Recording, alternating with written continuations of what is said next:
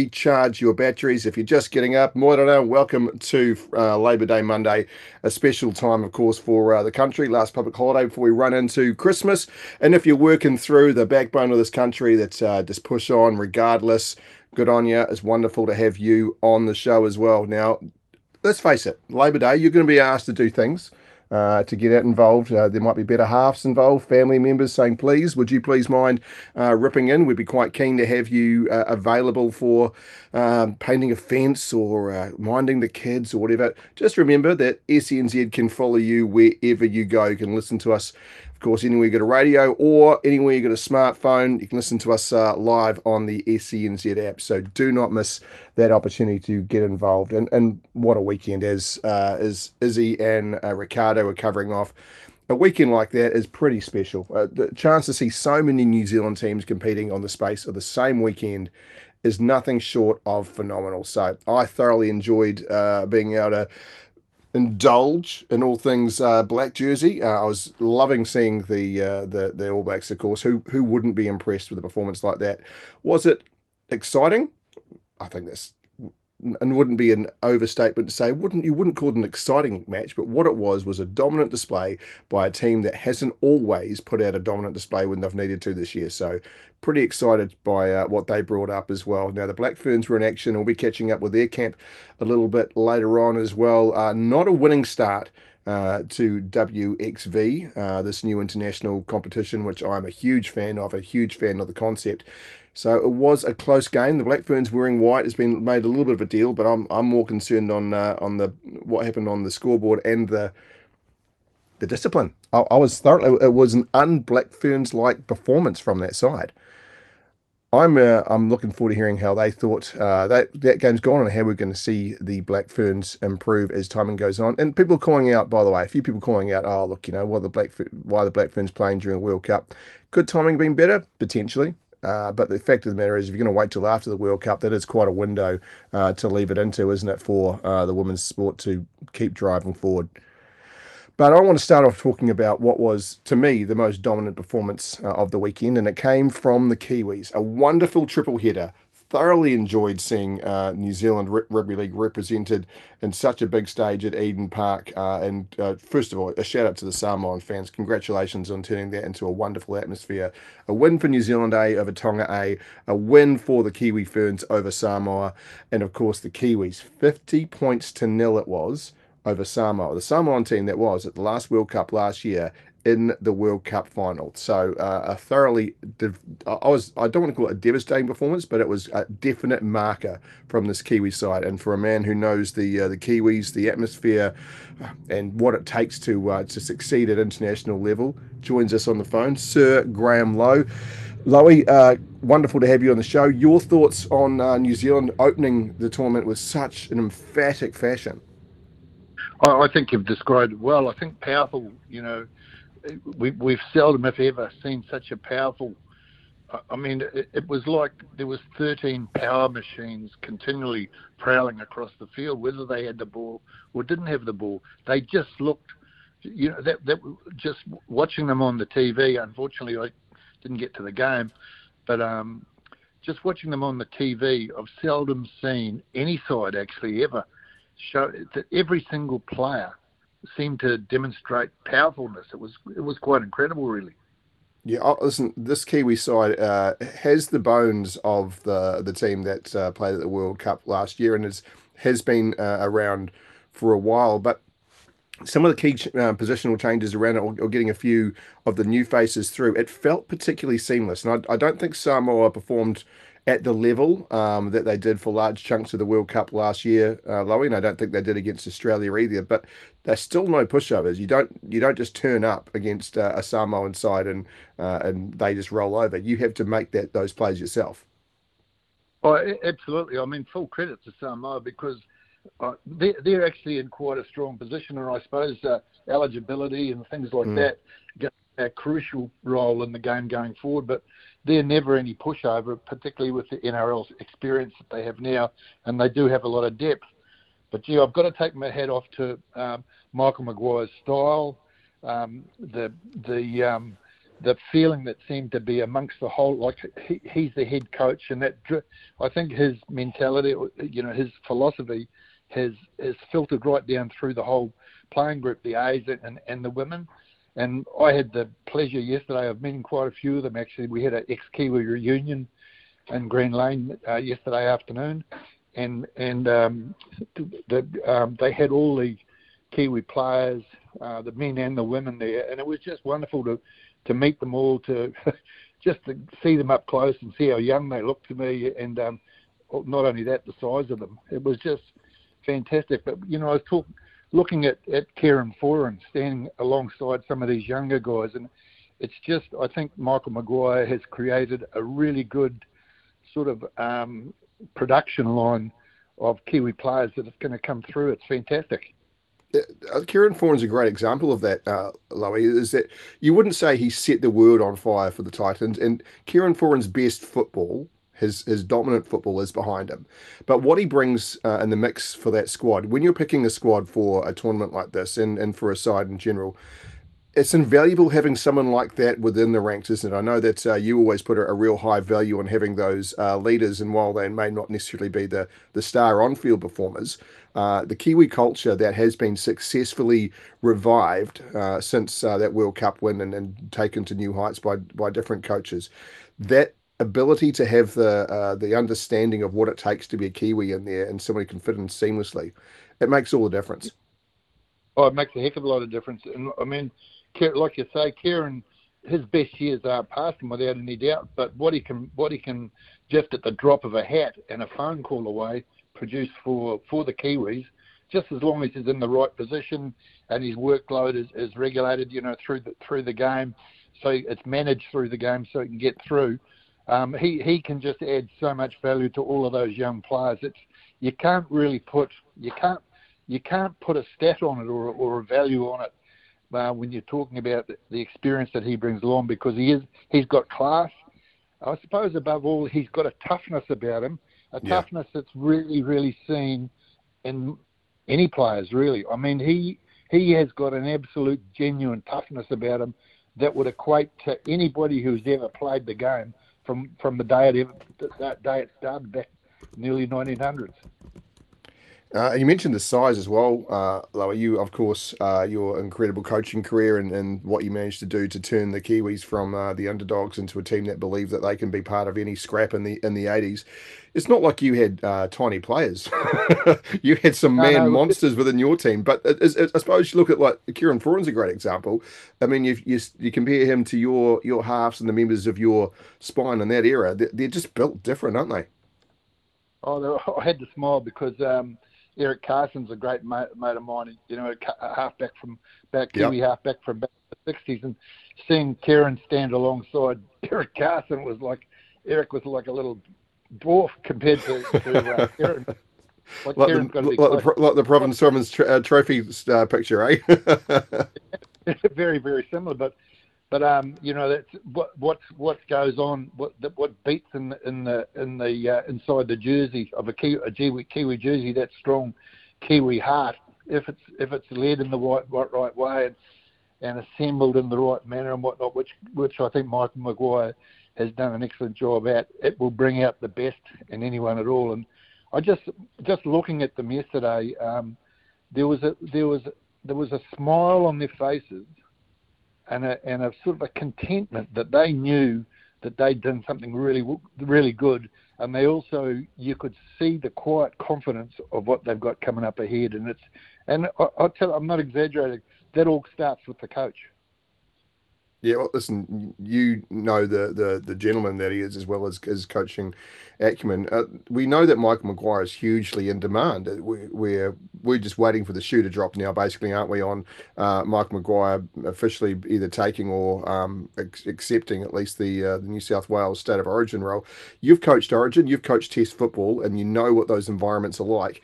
Can someone do both, as in coach the uh, an opposition nation to Australia and coach in Origin? Is it, is it, it for me? It feels unusual because I know Origin isn't uh, the straight pathway to the Kangaroos anymore, but it feels it, it, something doesn't feel right to me. If I'm fine with Michael Maguire doing it, I've got no problem with his integrity and his ability uh, and, and, his uh, dedication to the Kiwis. But just as a generalisation, it feels like a really strange um, compromise or juxtaposition there. I, I, I actually, Sam, I, I think it's absolutely perfect because you know, it's the, these are sort of when you coach the Kiwis, particularly the way it's set up at the moment, with you're not touring or anything like that. It's it's like a project, you know, at the end of the year. And I, so I, I think it would be absolutely perfect for the New Zealand Rugby League if Michael was the New South Wales Origin coach and also the Kiwi coach. I don't think you could get a better combination really because it will enable Michael, if he's with the New South Wales side, to actually get a filtration of what's going on in the heads of all the 16 NRL coaches coming back to him, or 17 coaches all coming coming back through to him from from the players he's got in his New South Wales squad, um, and then that just adds to the it, it, adds to the the knowledge base that he needs and, and can help him later on uh, when he picks up the Kiwis at the end of the year. I, I just I know some people might find it a bit unusual, but I, I do think that Michael's the guy that will absolutely take advantage of this, and, and uh, I just can't think of anything better for as far as the Kiwi coach goes for the help the preparation of the of the coach, just like the players need their preparation playing in the NRL at that real high standard. Um, well, the NRL, uh, the state of origin's a highest higher level again, and for for Michael to be able to get that experience and that knowledge from the period with the New South Wales team throughout the or during the year, I, I, I believe it would be absolutely perfect. If I was the New Zealand League, I'd be getting something on paper from them as quick as possible. Exactly the same with, with the New South Wales League. I'd get it. I'd just be getting them signed up straight away speaking with Master Motivator, Super Coach uh, Sir Graham Lowe. Uh, Lowe, I want to talk about the Australian Test coming up in a second, but first, just on that about Origin, you were already the Kiwis Test coach and a coach at uh, club level with uh, Manly before play, uh, before coaching Queensland. How does being an Origin coach change you? What what what do you take out of that experience that you don't get from those other ones? I think it's hard to explain really because the standard of football, particularly nowadays in, in, the NRL. And it was it was very similar in some ways back in the Winfield Cup, but the origin really, I, I know when I stepped onto that stage, I thought I understood what Origin football was all about because uh, I was at the very first State of Origin game in 1980 at Lang Park. I was I was actually coaching in Brisbane at that particular time. I was coaching Norths up there in Brisbane, and I sort of saw the first game, saw the I saw the whole thing unfold. I had a number of meetings actually I was part of a committee at that at that particular time with the late um, Senator Ron McAuliffe, who, who whose brainchild the whole thing was. Mm. Um, but and I thought I understood Origin, but it wasn't until I actually coached it and stepped onto that coaching stage that I realised and experienced the different intensity that it brings out of you, even as a coach. You know, you there's no doubt about it. That does take you to another. You, you, your willingness to do something goes to another level. Um, and and and I, I, the way the game is set up at the moment, I think if Michael Maguire was allowed to be in that stage with New South Wales, um, I can only see it helping what he's going to do in the future with the Kiwis.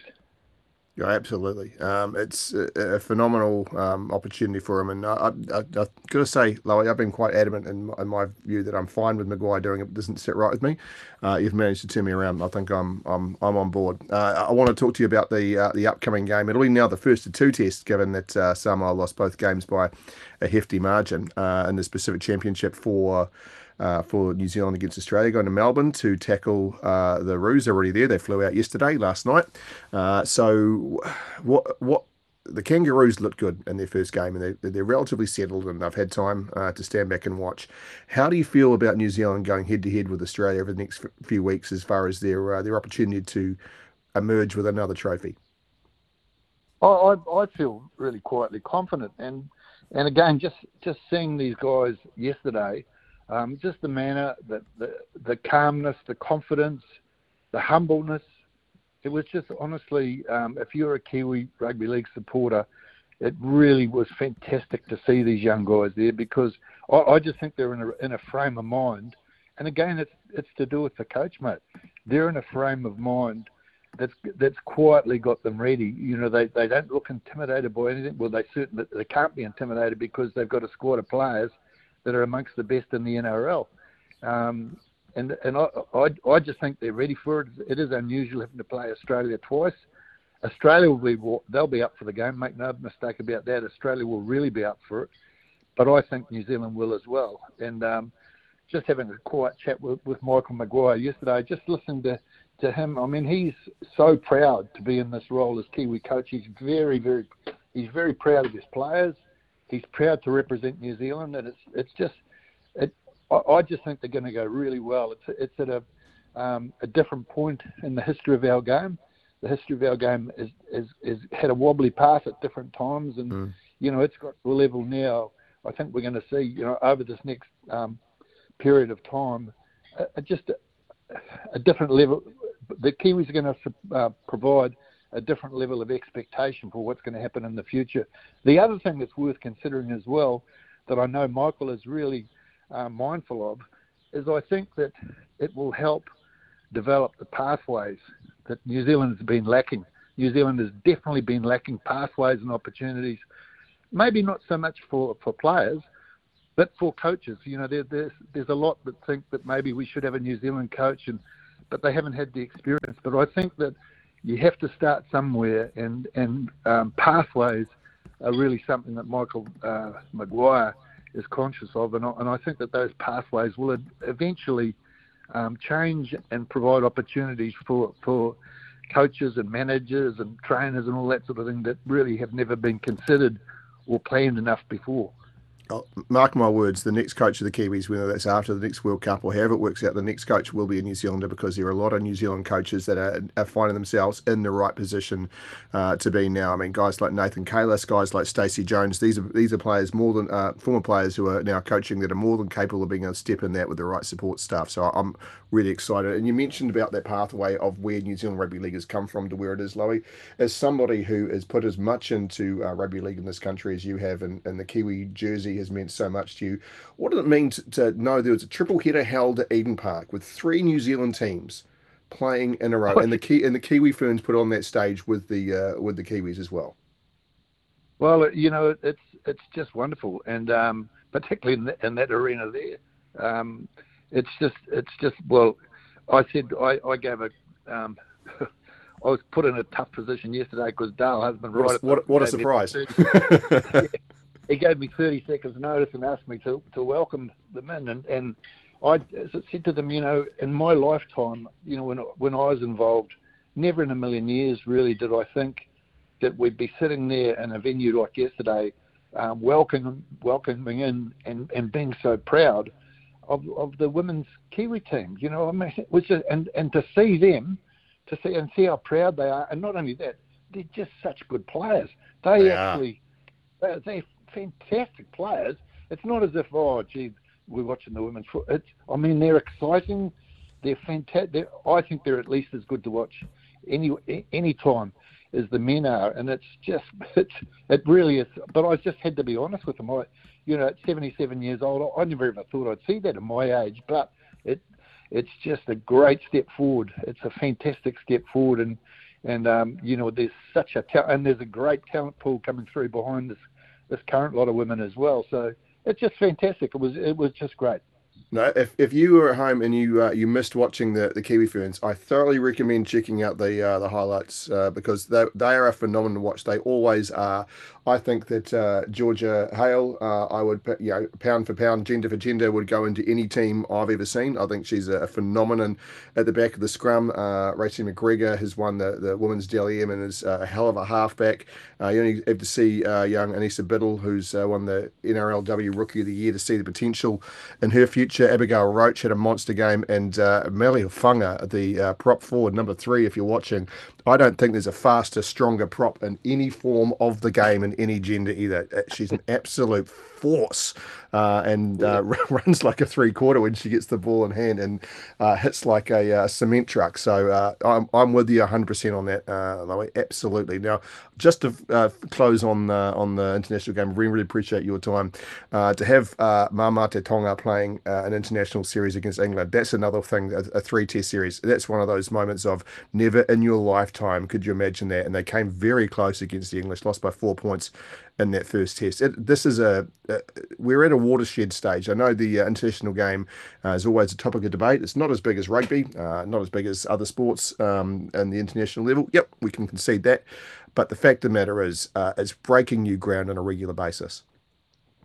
Well, well, many from my era will tell you that we've always known that the potential for for these island nations has always been there to foot it with the Kiwis or Australia or the other international teams at any time. I think that a lot of a lot of thought is going to be have, have to be put into eligibility moving forward because you know there's there is the temptation and the opportunity um, there for the swapping of camps over years and yeah. and I think we've just got what you know everyone you know to represent your nation and um, you know to represent your country or what whatever whatever thinking you've got is a fantastic thing, and for most people, it's the pinnacle of their career. You know, to represent your country. Um, but given the way that the game is at the moment and the opportunities that maybe pathways allow you to take a couple of different options, I think that some real serious, unselfish consideration has got to be put into that moving forward, so that so that we, you know, we don't in any way water things down. And and and as you said, rugby league is is a smaller game, and, and with Tonga and the island nations, they, are smaller in many ways to rugby union.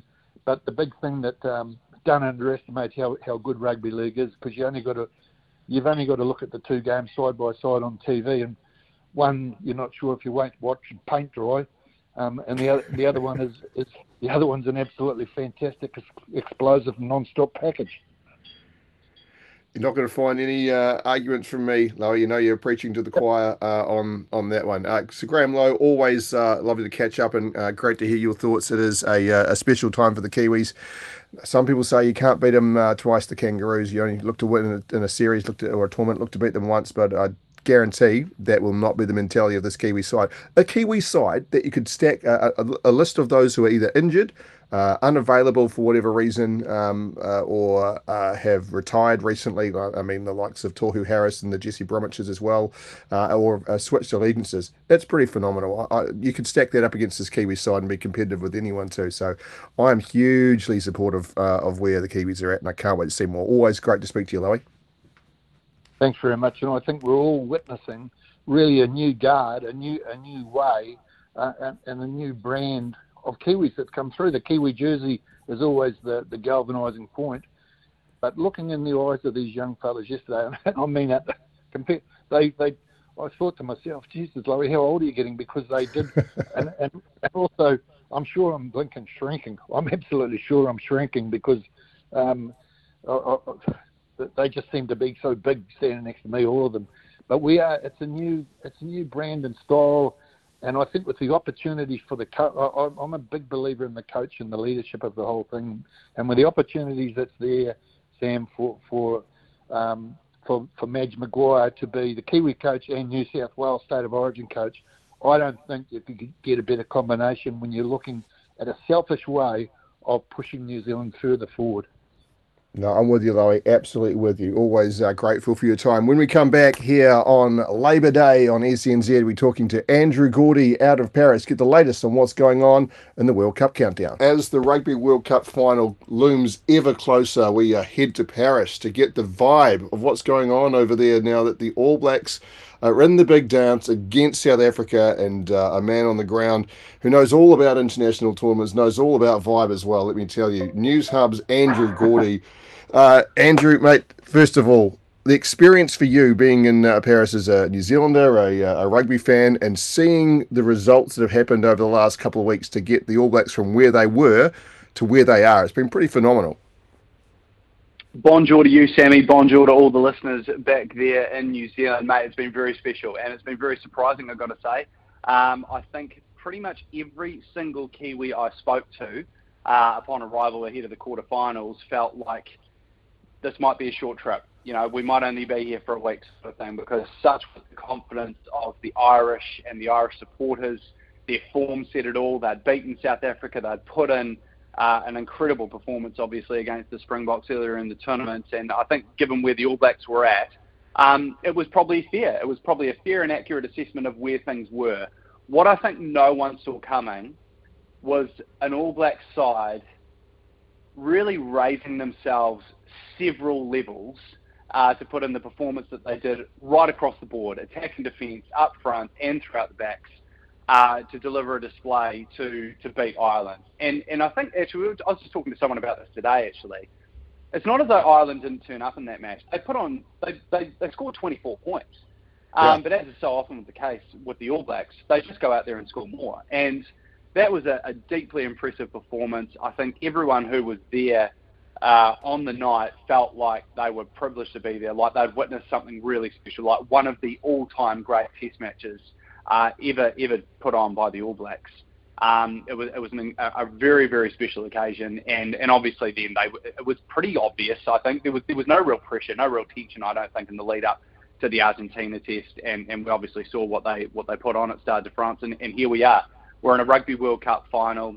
Uh, Ian Foster, after all the criticism he's received, after all the ups and downs that this this team has endured, they're into a Rugby World Cup final, and really you would have to say, Sammy, it really doesn't matter what happens now. This tournament has been a success for the All Blacks. It's been a success for Ian Foster, and if he can clinch a World Cup title, it's just a massive bonus and probably a knighthood on the way. It's hundred percent a knighthood. I've been saying that on the station for a few weeks now. Uh, uh, if the All Blacks are to win, the most maligned All Blacks team of the modern era, and that's saying something, Andrew. There's been quite quite a few maligned All Black teams over the years to go to come through and become world champions it's a knighthood. It's it's, it's a walk up, lay down misère. Certainly, with the new government coming in, wanting to uh, to help uh, make sure they control the narrative a bit too. I, I think it's a, a, guarantee that the guy will be there. Either way, I think uh, Ian Foster is uh, I wouldn't say vindicated, but to a point, uh, he's managed to uh, have the final say in his legacy. And if the final say, let's just say, the worst case scenario is a World Cup final loss, certainly better than anyone would have picked up, and it's going to be international gigs from wherever he likes. Uh, but if it goes on all the way, um, it, it's a, it's an awkward position for a lot of New Zealand rugby fans to be in, who've been baying for this man's blood for a long time. Absolutely, and and we all know it doesn't really matter what happens in between, right? It all no. it's all about World Cups. It's all about delivering on the biggest stage of all at the end of a, at the end of a four-year cycle. And yet, there's a you know Ian Foster has picked up a lot of unwanted records along the way, and, and you know he has to live with that, I suppose. And his record, his winning percentage, and everything is is probably it's not at the level of you know Sir Graham Henry or, or Steve Hansen, etc., etc. But if he goes and wins a World Cup, it will be it will be you know Sir Ian Foster, and deservedly so. It was, it's been Sir Brian, you know Sir Sir, Sir Brian Lochore, uh, Sir Graham Henry, Sir Steve Hansen, Sir Wayne Smith. It'll be Sir Ian Foster if he goes out and guides his team to a World Cup victory, and he'll absolutely deserve it. He will absolutely deserve it. It, it is all about peaking at the right time, and you know it, gee, it, it feels like ages ago now that they suffered a record defeat to South Africa in the in the game just prior to this tournament, and then lost to France um, to, to start this tournament. The one thing I would say, Sammy, right, is uh, uh, like one thing I felt really strongly about heading into this tournament is that it was going into the start of, of this campaign. It was the most even World Cup I think we've ever seen. How many times do you think we've we've gone into a World Cup saying that I think personally any one of four teams could have won this World Cup out of out of the Springboks, France, Ireland, and, and New Zealand, not necessarily in that order. But obviously, the four teams met in the quarterfinals. They were they were two outstanding quarter. In fact, we had four very good quarterfinals, but those two quarterfinals in particular went right down to the wire, and we had you know two teams come out on top. Obviously, it could have it was a toss of the coin, really, wasn't it? Um, but now we're in this situation where yeah, it was it was one of four teams was going to win it, and it could well be the All Blacks, and that's just the you know purely by the virtue of the fact I think that you know maybe they just the, the All Blacks have maybe just perhaps been able to find that extra one percent when it really mattered, um, and I suppose we'll find out this weekend speaking with the faces of Newshub Sport and Andrew Gourdie in Paris. And Andrew, you've been around a lot of All Black camps uh, and seen a lot of All Black teams uh, over the many years. Where's this one at as far as uh, what you can read when you see them? Is there a is there a confidence? Is there a swagger? Is there a where where do you see this team heading into uh, the biggest game for many of them, their lives? Well, there's been a bit, there's been a clear change. That's what I would say, right? So prior to the Ireland fixture, um, I'd have to say, like, I was deeply impressed. There was a there was a um, media opportunity one day with uh, Andy Farrell and Johnny Sexton, and boy, oh boy, I, I, I can barely recall seeing two more composed and confident, not arrogant, composed and confident men. Like they they looked like they knew that they were here to do a job, and they were very confident in their ability to do it. There was a little bit of apprehension, I think, in the All Blacks camp, and uh, understandably so, right? They were the underdogs. The pressure was on going into that game they they didn't sort of come across as like we're we're the alpha dogs perhaps going into into this fixture, but a clear change going from pre-match Ireland to post-match Ireland. They knew they got over a massive hurdle in that fixture, and I think then they grew. They grew an extra foot. The confidence was there. The senior players were all singing from the same song sheet, delivering exactly the right messages, especially when it came to you know, I suppose distinguishing um, the ghosts, I suppose, from the 2019 World Cup and that semi-final defeat to England. They all acknowledged it. They they all recognised that it was a, it was a legitimate talking point, but they dealt with it correctly. I think they dealt with it correctly internally and externally, and I think you saw that in the performance against Argentina. It was very noticeable in the stadium after that Argentina game. You know, the Argentine fans are very passionate as well. And they were making a lot of noise prior to prior to kickoff. But the All Blacks just sucked the atmosphere and sucked any sort of nervous tension out of the stadium. Um, it was it was pretty amazing, really. Like the the atmosphere of All Blacks versus Ireland in the quarterfinal, All Blacks Argentina semi-final, it was like chalk and cheese. It felt like you were in a different stadium. Now it'll be different, I'm sure, this weekend, but I, I think the credit goes to the All Blacks for that because they controlled that game, they controlled their performance. Um, they were never really under pressure, and it was a very professional job I think that they put on Argentina. Um, they just didn't allow them to emotionally get into the game, which is, I think, a big part of the part of beating a team like Argentina. Completely different challenge, obviously, this weekend against against South Africa, a team they they know well. These two teams know each other very well, and they've got recent history to call on to say why each of these teams will win the game. I just really think it's going to come down to the, on the night, and it could well come down to, to ground conditions, Sammy. Like we obviously saw in the semi-final against England, um, the, the conditions, and it was raining, you know, all throughout the day and during the match. And I think just England probably coped with that better initially. Um, and you know, credit to England, who, who sort of thought that they would be putting on the putting on the heat uh, in, a, in a World Cup semi-final against South Africa. I, I certainly didn't, but credit to them. Um, they showed that you know there's some some pretty uh, some old, experienced, clever heads in that team. You know, Maro Itoje especially. I just I just think the world of that bloke. Um, and they, they delivered a performance that really gave South Africa a run for their money, and they had to dig extremely deep obviously to, to get the win. But you know, I suppose that's that's perhaps the sign of a champion side that when you're what was it nine points down on the scoreboard with 15 minutes yeah. to go and haven't fired a shot the entire game, um, they unload their bench. Um, you know, Snyman scores a try, and then Andre Pollard does what Andre Pollard does, and you know, geez, wasn't that decision to hook Manie Libbok after half an hour? Didn't that come to fruition for Rassie Erasmus and Jacques Nienaber? So, um, you know, who knows? Who knows what we're going to see in this final? I think we're going to see um, a classic, I think. You know, two teams, like I say, that know each other very well, that have got firepower um, out wide and, and also plenty of muscle up front. I think we're going to see a classic keen on your thoughts on the uh, on this uh, semi-final in a second, but just as we're talking about the vibe and the atmosphere within stadiums, what about the uh, the atmosphere uh, for the final? Now that uh, there's no Northern Hemisphere team, there can't be any great big English invasion to suddenly take over uh, the stadium. Who do you think, from the games you've seen and the vibe you're picking up, who's going to be the the local and the, I suppose the neutrals as well supporter here? Two teams that have won three in a row, so three World Cups previously. there's no underdog in that context to uh, to jump in behind. Are the All Blacks going to be more popular, do you think, than the Springboks? Well, that's a good question, Sammy, because the, the, the, French fans have still been sort of making their presence felt at this tournament. I know You've probably heard the boos for Ben O'Keeffe every time um, he's been referring. That's the French fans who are, who are still very much, um, you know, have an axe to grind over over their departure from the tournament. I thought it was Anton Dupont, yeah, actually. I thought he brought his own ticket. yeah, yeah, yeah, exactly. Yeah, he's, um, yeah, I'm not sure we've heard too much from Anton about that, but um, yeah, he was obviously fairly upset, and the French fans were too, obviously. Look, I think it's one of those funny ones, isn't it? Like I, I think if you, uh, my gut feeling says that the French will get behind the All Blacks because um, you know I, we we we even did our own story about that. You know there there are bars here that have you know after, after the French got bundled out of the tournament started you know putting up putting up Kiwi support you know colours and everything like that. So so the, the locals are sort of getting in behind the All Blacks. But there's that funny thing, you know, if you if you're going to get knocked out of a tournament, you kind of want to be knocked out by the eventual champion. So perhaps uh, we might see some French fans get behind the Springboks to say, you know, we were actually the second best in this tournament, if you know what I mean. Um, but yeah, that that will be fascinating to see what unfolds there. I, have seen plenty of Springbok support in town. Um, I've also seen plenty of All Black support in town. So yeah, it'll be interesting to see who makes uh, makes their voices heard uh, this weekend it could be interesting too as well, Andrew, if they're uh, because they beat the All Blacks, they might go, well, if the All Blacks won in our head, we might have been able to win the World Cup, right? Because it's you know if we hadn't have had to be pitted with these guys in pool play, we're going to take them the final. Either way, I think it's uh, set for a big one. On that semi final, uh, I think that we're we're witnessing the end of uh, an All Black era. Obviously, there's going to be a lot of players who won't be there uh, come again. A lot of a lot has gone you know fairly so on the uh, the Aaron Smiths and the Sam Whitelocks. But I'll tell you what, for a guy who's extremely unlikely unless he pulls his contract short or you know is somehow back in favour in three years' time.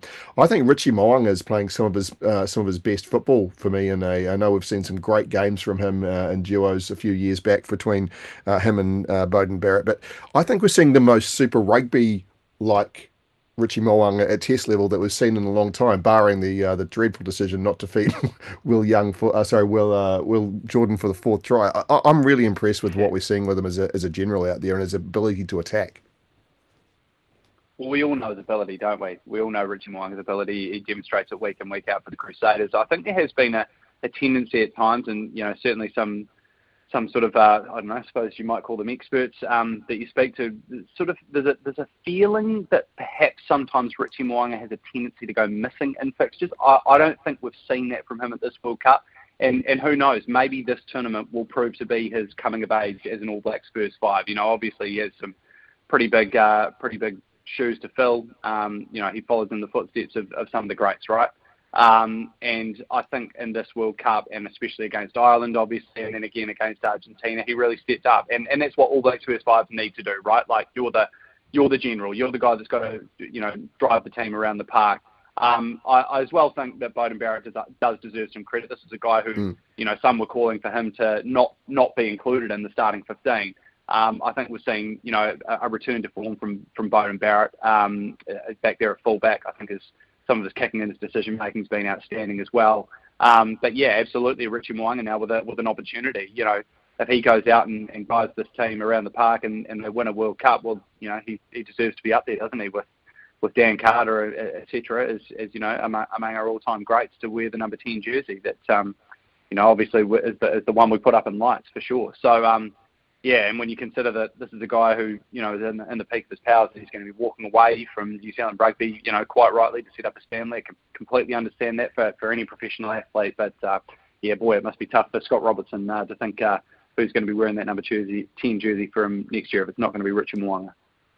And uh, Andrew, I know you're a, a, cricket nut as well. Did you manage to find anywhere that's playing um, cricket World Cup, New Zealand versus India, anywhere in France?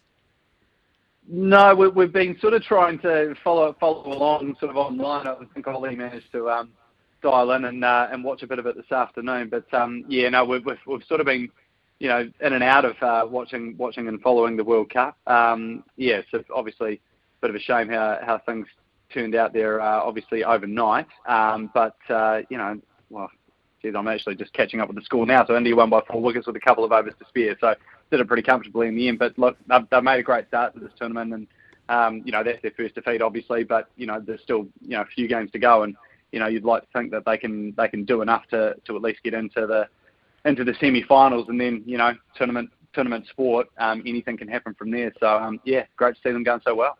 Yeah, I don't think you beat India at home in a tournament twice. Uh, so if you're going to lose to no. one, I'm, I'm, I'm, I'm, I'm fine for New Zealand uh, coasting under the radar a little bit longer rather than getting that massive target put on their back. It's uh, far from a far from a disaster. Absolutely. Well, good. You enjoy the rest of your time there, mate, and the rest of New Zealand. All of us listening are obviously extraordinarily jealous, uh, not to be a in um, the cultural hotspot that is uh, Paris, as well as therefore what will be hopefully a historic night uh, coming up next weekend for those All Blacks. So uh, appreciate your time uh, and go well for uh, the rest of the trip. Now pace yourself as well, uh, Gords. I know there's a lot of temptations in Paris, so uh, play it safe, mate. You've got a only a few only a few more days left.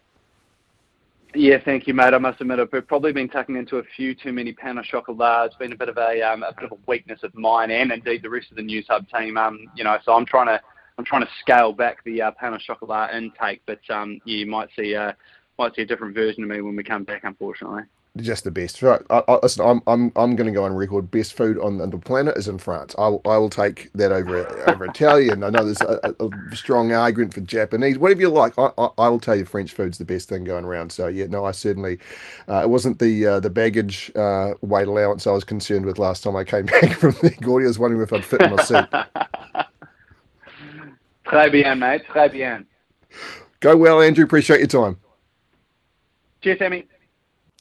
Andrew Gourdie there. Now, we've uh, had a text through from uh, Greg from Christchurch, uh, and we love to have your uh, input on the show, so please do uh, get in touch. He says, You had me until you said knighthood. How, knighthood. How can you compare someone who coaches a team to Edmund Hillary? What a joke. Nothing against Fozzie. He is a good man and a great coach, but let's leave it there. Now, Greg, I, I don't disagree with you. I don't put any coach and any of these coaches uh, that you've seen uh, knighted previously uh, on the same standing as um, as the great Sir Ed. I mean, how how can you? But it's not like knighthoods are reserved for just those completely at the peak of uh, of national significance at all given time. There are plenty of knights who aren't necessarily knights who go, well, they deserve to be on Sir Ed's level. Because if you're going to do that, it's going to be much like the top of Everest, a very lonely peak. So I want to hear your thoughts. Do you think that Foster should be knighted? And what do you make of the All Blacks performance? I want to hear from you. We want to hear from you here on SENZ, part of the, the whānau, to hear what you think. You can uh, hit us up on the Tempur Bedpost text machine of double eight double three or give us a call on 0800 050 811 Tempur and bedpost range of mattresses and adjustable bases adapt to the exact shape of your body so you can put your head and feet up in comfort. There's an awful lot to get through today. It has been a, uh, big weekend and things just keep getting bigger. If you've uh, missed the news, though, uh, Steven Adams is going to miss the upcoming NBA season with that uh, knee injury. The non operative rehab did not resolve his ongoing knee instability, is what the official line is from the Grizzlies. So that's a major blow. Hopefully, see him back shortly. Keep your texts coming through on double eight double three. Back to look ahead to the next hour after this.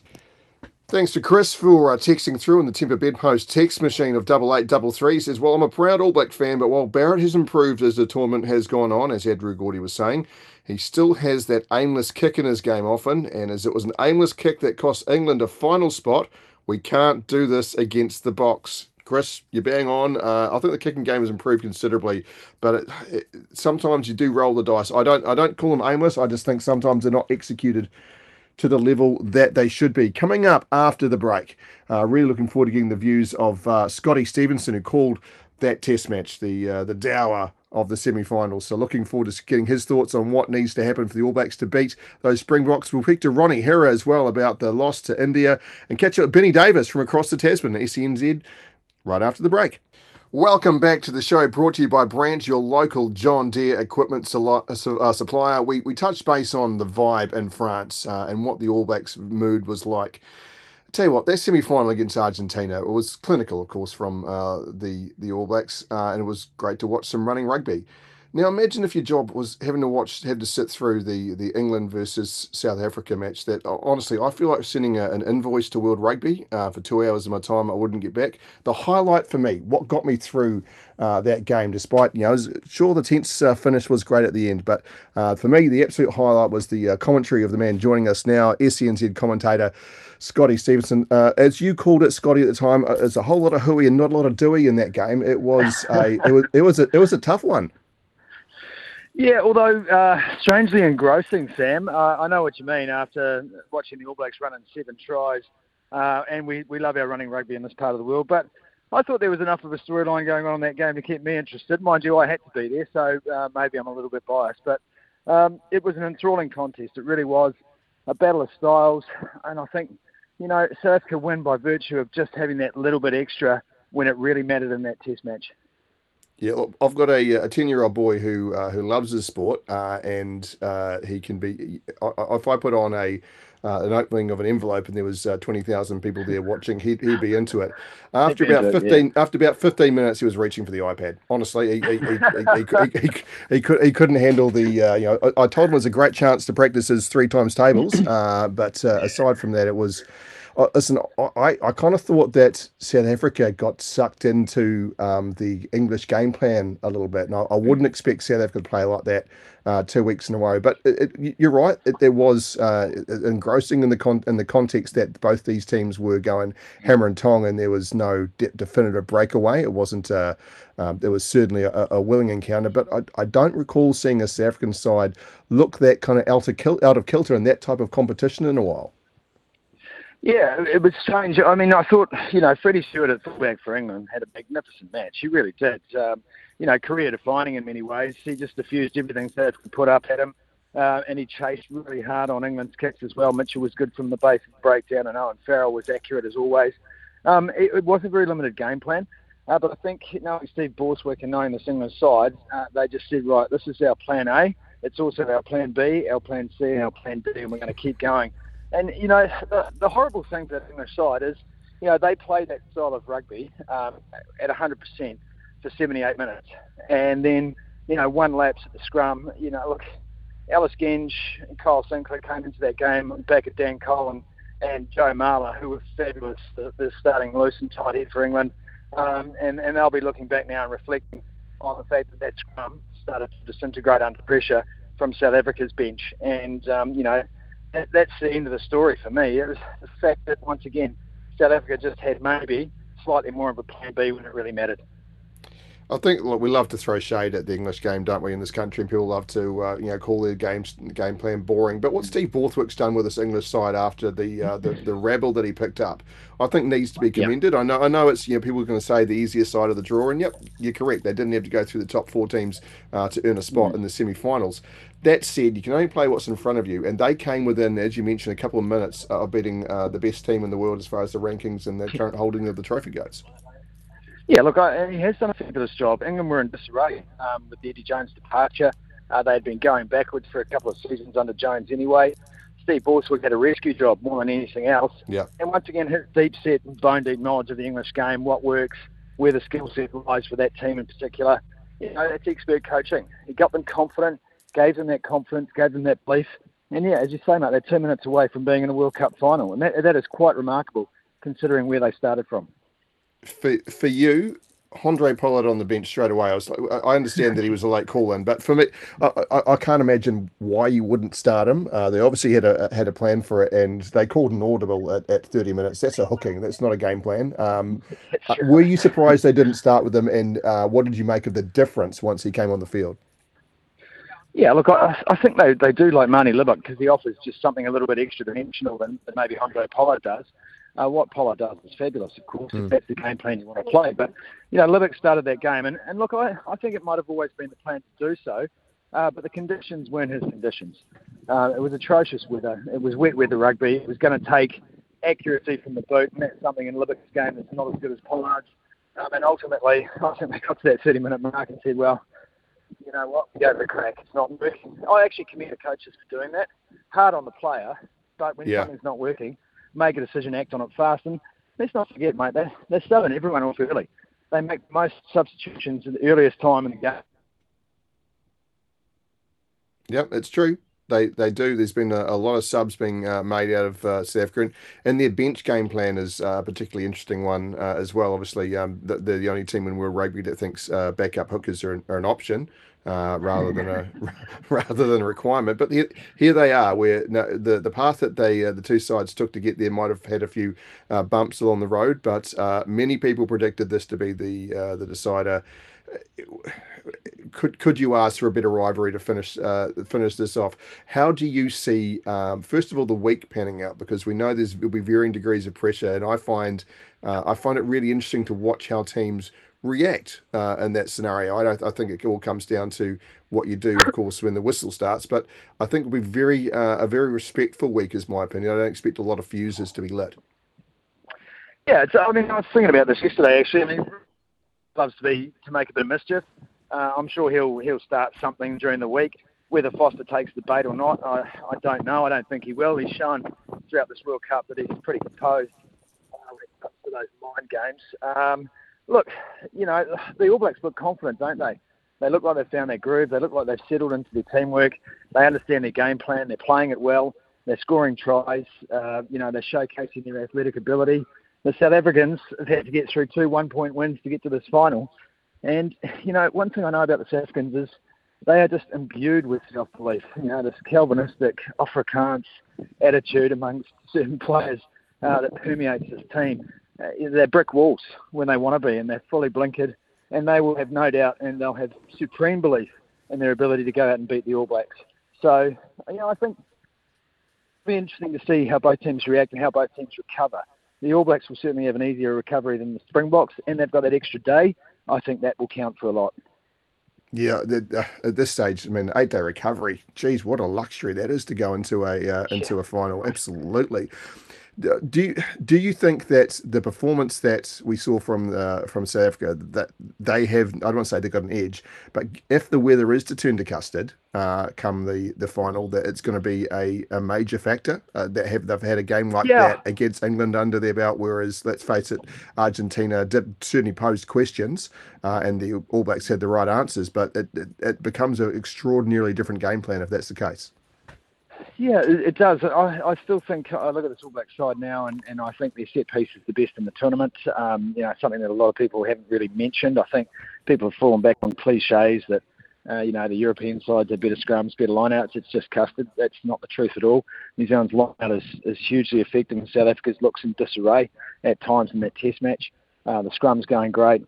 Um, you know, and I think that if you look across that one to 23 for the All Blacks there's just perhaps a little bit more skill in certain positions. Uh, but in saying that, you know that if the weather's good and it's a nice night in Paris, and you get Arendse, Willemse, uh, Cheslin Kolbe into the game, Willie le Roux off the bench, and Jesse Kriel uh, operating in midfield, you know it's a tough night out for the All Blacks as well. So. Uh, you know, it's a it's a very even contest for me, but I would have to say to you, Sam, right here, right now, that, that I think the All Blacks should go into this as favourites and quite firm favourites too.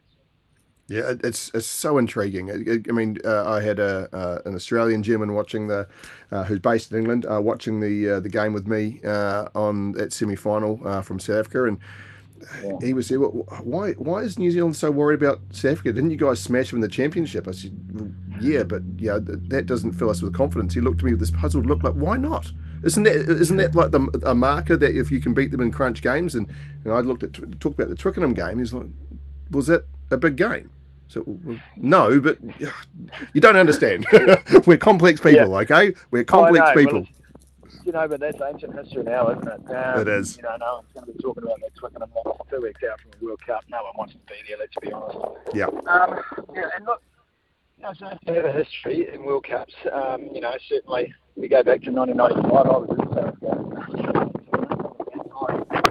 Kiwi within about 1,000 kilometres. Um, but, you know, they found a way to win, right?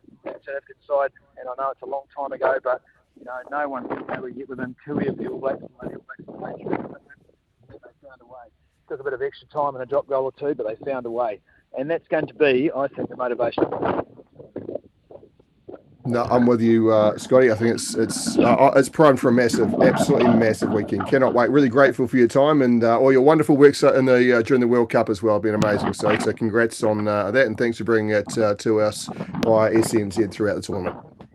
Uh, appreciate you so much, Sam. Thanks so much. I'm walking up a hill, so that's why I'm probably out of breath. And there's a lot of wind noise, so I apologise. we'll leave you be, Scotty. Uh, good luck with that, mate. You're going better than me. Uh, so, uh, look, taking a public holiday walk up the hill, uh, smart move uh, in the eyes of some. Uh, for me, I prefer the more sedentary elements of, of a day off, personally, the, the concept of, of doing that. But I do have a 10 year old, a six year old, and a three year old who'll be ready to, um, I'm, I guess, I'm, being, I'm, my guess I'm being dragged to a beach or used as a human jungle gym. So, um, I guess I'm just conditioning myself slowly mentally for that. But some great points uh, raised by uh, by Sumo along the way there. So it's I'm intrigued by this game. Uh, do you think New Zealand deserves to start as favourites? What do you think? New Zealand is the favourites against South Africa in a World Cup final.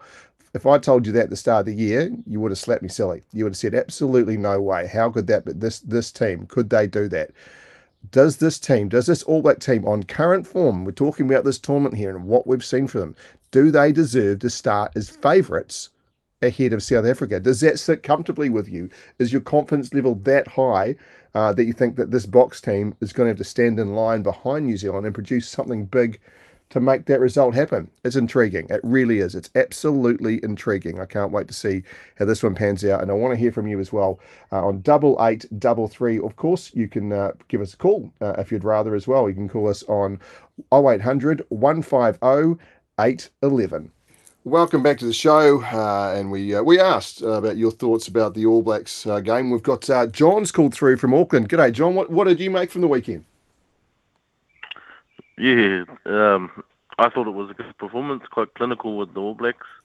Uh, just looking forward to this weekend's game, the final. Actually, there's two games. There's a third place game as well, which no one wanted to be in. Um, but I've, I've, I've been I've been to them before, John. I went to watch the uh, the All Blacks play in one in 2003 when I was covering uh, that tournament uh, for Three News at the time, and it, it, it was a bludger. It was it's on it's it's Yeah. punishing. It, it's it's okay if it's two teams that uh, you know have. Uh, kicked above their weight to play in that game, and oh, there you are. You know, you good, good on you. Let's celebrate and have a bit of fun with it. Uh, but when it's teams that were genuinely expecting to be in the final, it can be. It, it was it was it was depressing. In fact, it was so depressing that the English oversung uh, the that sang "Sweet Chariots" throughout the whole of it, which made me think that all the English supporters that came to Australia for that tournament expected their team to be in that playoff, so they bought tickets for it. well, the tickets must have been only ten bucks, mate. Probably no one wanted to show up. It was punishing. But anyway, so just- punishing. Just on um, the the final this weekend, I think um, you know I spoke to the boys this morning. I I don't want to jinx it, but I think South Africa may be just spent in terms of emotionally, physically. They've had two huge games, and they shouldn't have won that game, but they did, and that's the class of the team. Um, Nienaber and Rassie, uh, this will probably be their last test as Springboks um, coaches, so they'll want to go out on a high. Um, but just watching the All Blacks and how they've come through, you know, the pool stages and the quarterfinals, which was like a final, they they just seem to be getting better. And dare I say that they're peaking at the right time, um, which is, you know, just clinical New Zealand. But um, yeah, I think they'll win. I think they'll win 12, maybe 13 plus. I'm, I'm actually that confident. Um, but just quickly, because you're a rugby league man, I'm here, and I, I'm actually a rugby league man. Just on the Kiwis, um, I'm I'm thinking because Australia looks like they'll give some of their other players a go this weekend because they know they're in the final and there's another game to come. Do you reckon the Kiwis might do that? I think they may. I think they may because it's a squad. It's a squad game, right? And you've you've got if you Mm. bring in uh, some of these players like uh, Wood McGregor and, and whatnot who are, are part of the the squad, you want them to experience it. That said, that said, after watching the New Zealand A game and then watching uh, the the Kiwis, I, I, had, I had a moment of thinking, I wonder if these guys, if they've got if, if in Maguire's head he's got his seventeen or maybe an eighteen with this mm-hmm. with a couple of switches here and there, and the others are there for backup if required because they got to run right. They got to be part of New Zealand A mm. and then be part of this. Mm. So they're not necessarily short on game time, and exposing them against Australia uh, can be beneficial. Give them a, a test at that level to really understand what's being played and understand the level it needs to be at. But it's only three tests. It's not a, a Yeah. grueling, long campaign. Yes, it is off the back of a long uh, NRL season, but it wouldn't surprise me if Mike Maguire has got his 17 or his, his planned adjustments and maybe maybe making a couple uh, positional switches potentially. But I don't know. I don't. I don't see necessarily a benefit in rolling this out. And I was like, we were saying to Graham Lowe earlier on uh, in the show as well. Uh, you can find that interview on the uh, SENZ app later on. You can track down this New Zealand side down to a point now where you can say, well, can they beat the Kangaroos twice? Twice, and I say, why not? Hmm. Why why can't they? Would beating them and uh, and uh, putting out their best team, laying out a marker and beating them, stop them from winning the final? I don't think so. Well, just just just quickly before I go, that um, semi-final last year we should have won, Oh, and it was just a few errors in the end when the boys were spent um, that really just shocked us. But we should have went through. Anyways, I want to see that Naufahu Whyte start, and also um, Neame.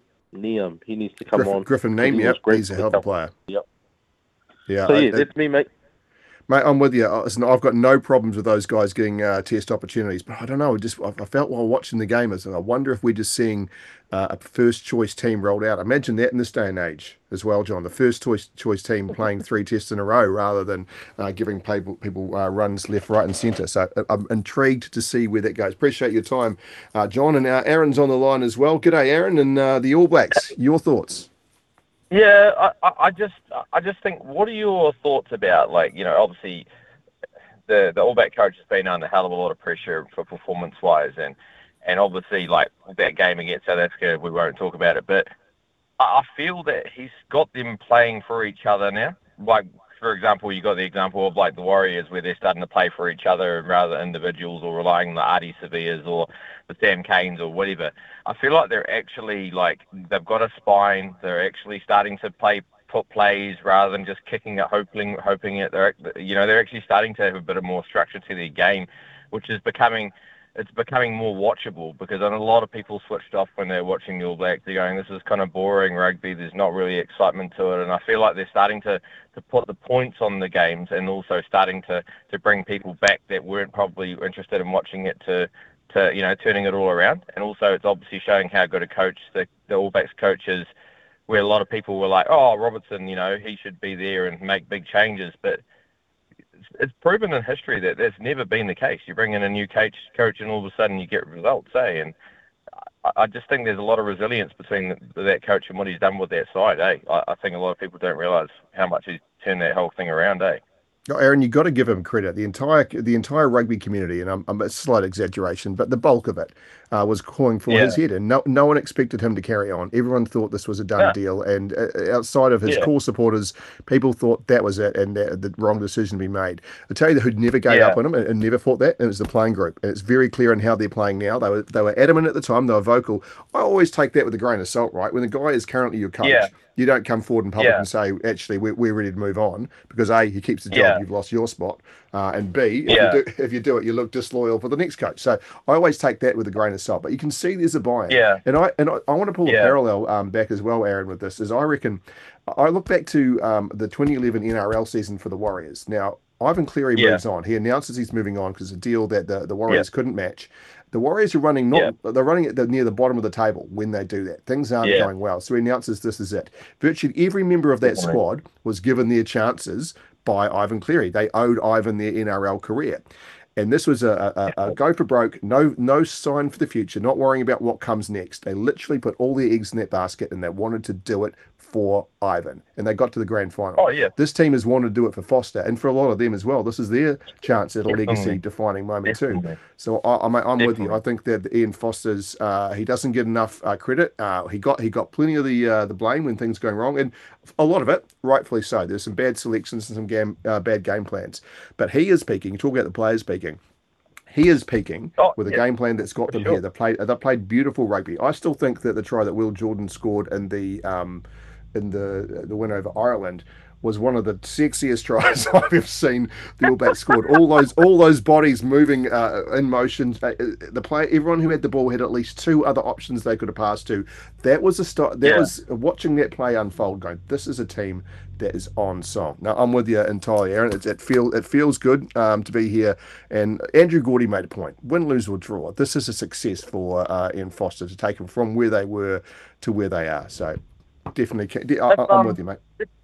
Just um, just on, it, like I mean, I'm a, I'm a big Wellington Lions fan, and, and obviously they had a really good season, and obviously they fell at the hurdles with the Hawke's Bay, but Hawke's Bay are, are quite a physical side. Um, what do you see? I mean, I see really, really good things coming out of like Wellington, of like the players that they're producing. Do you feel like that um, Robertson, Robertson bringing in those three coaches, the Crusaders one, obviously him, and then the Wellington, uh, the Wellington one, and the Auckland one. Do you feel that? He will offer all these guys opportunities that uh, are kind of not, wouldn't really, you know, like I mean, we lost pretty much a, a really good player that could be good all black and Ben and Ben Lam. You know, like he yep. just he's he just he just wasn't getting it. Do you think that players won't fall as much through the cracks as what they were doing with Foster and the other um, coaches? Do you think there's going to be opportunities here, or do you think he might favour the Crusaders a bit more, or what do you where, where are you going? Where do you think he will, his mind will be in regards to I reckon there's a, a mix uh, of that, Aaron. Appreciate your call. The uh, the the whole point of um, of having Razor come in is he does bring a fresh view. He's very uh, right. the way that the way that he views uh, rugby is is unique, and I think that he, he was loyal to his team, being the Crusaders, absolutely. Yep but he's taken. Yeah. I reckon he'll take that uh, the, a different view. Yes, there'll be players that he knows and trusts already, of course, from from the Crusaders. Yeah. There, there, can't not be. But I think that he will mm-hmm. offer the opportunity to build a squad around the style, and he will pick the players from around the country. I also think that he's right. a loyal coach, and once he has eight, those core of players. He will give mm. them the chance that it's their spot to lose. I feel that, so I think you'll still see players fall through the cracks, but perhaps they won't be mm. the same players, if you know what I'm saying. So yeah. there will be players who New Zealand rugby's got too much depth. There's no way in the world that they can hold on to all those and then be able to push through. So uh, keep every player because you can't so keep them happy and be winning. Just um, obviously, my last one will be: What do you see happening to Damian McKenzie? How long do you think he's going to wait to be a first-string player? Do you think he'll to go overseas, and do, do you think he'll resign? Do you think Robertson will take him on as a first-string because he'll obviously favour uh, uh, you know, um, uh, whatever his name is, uh, Mo'unga, you know, like, so is it, do you think that he has to make a decision for himself for his career very soon?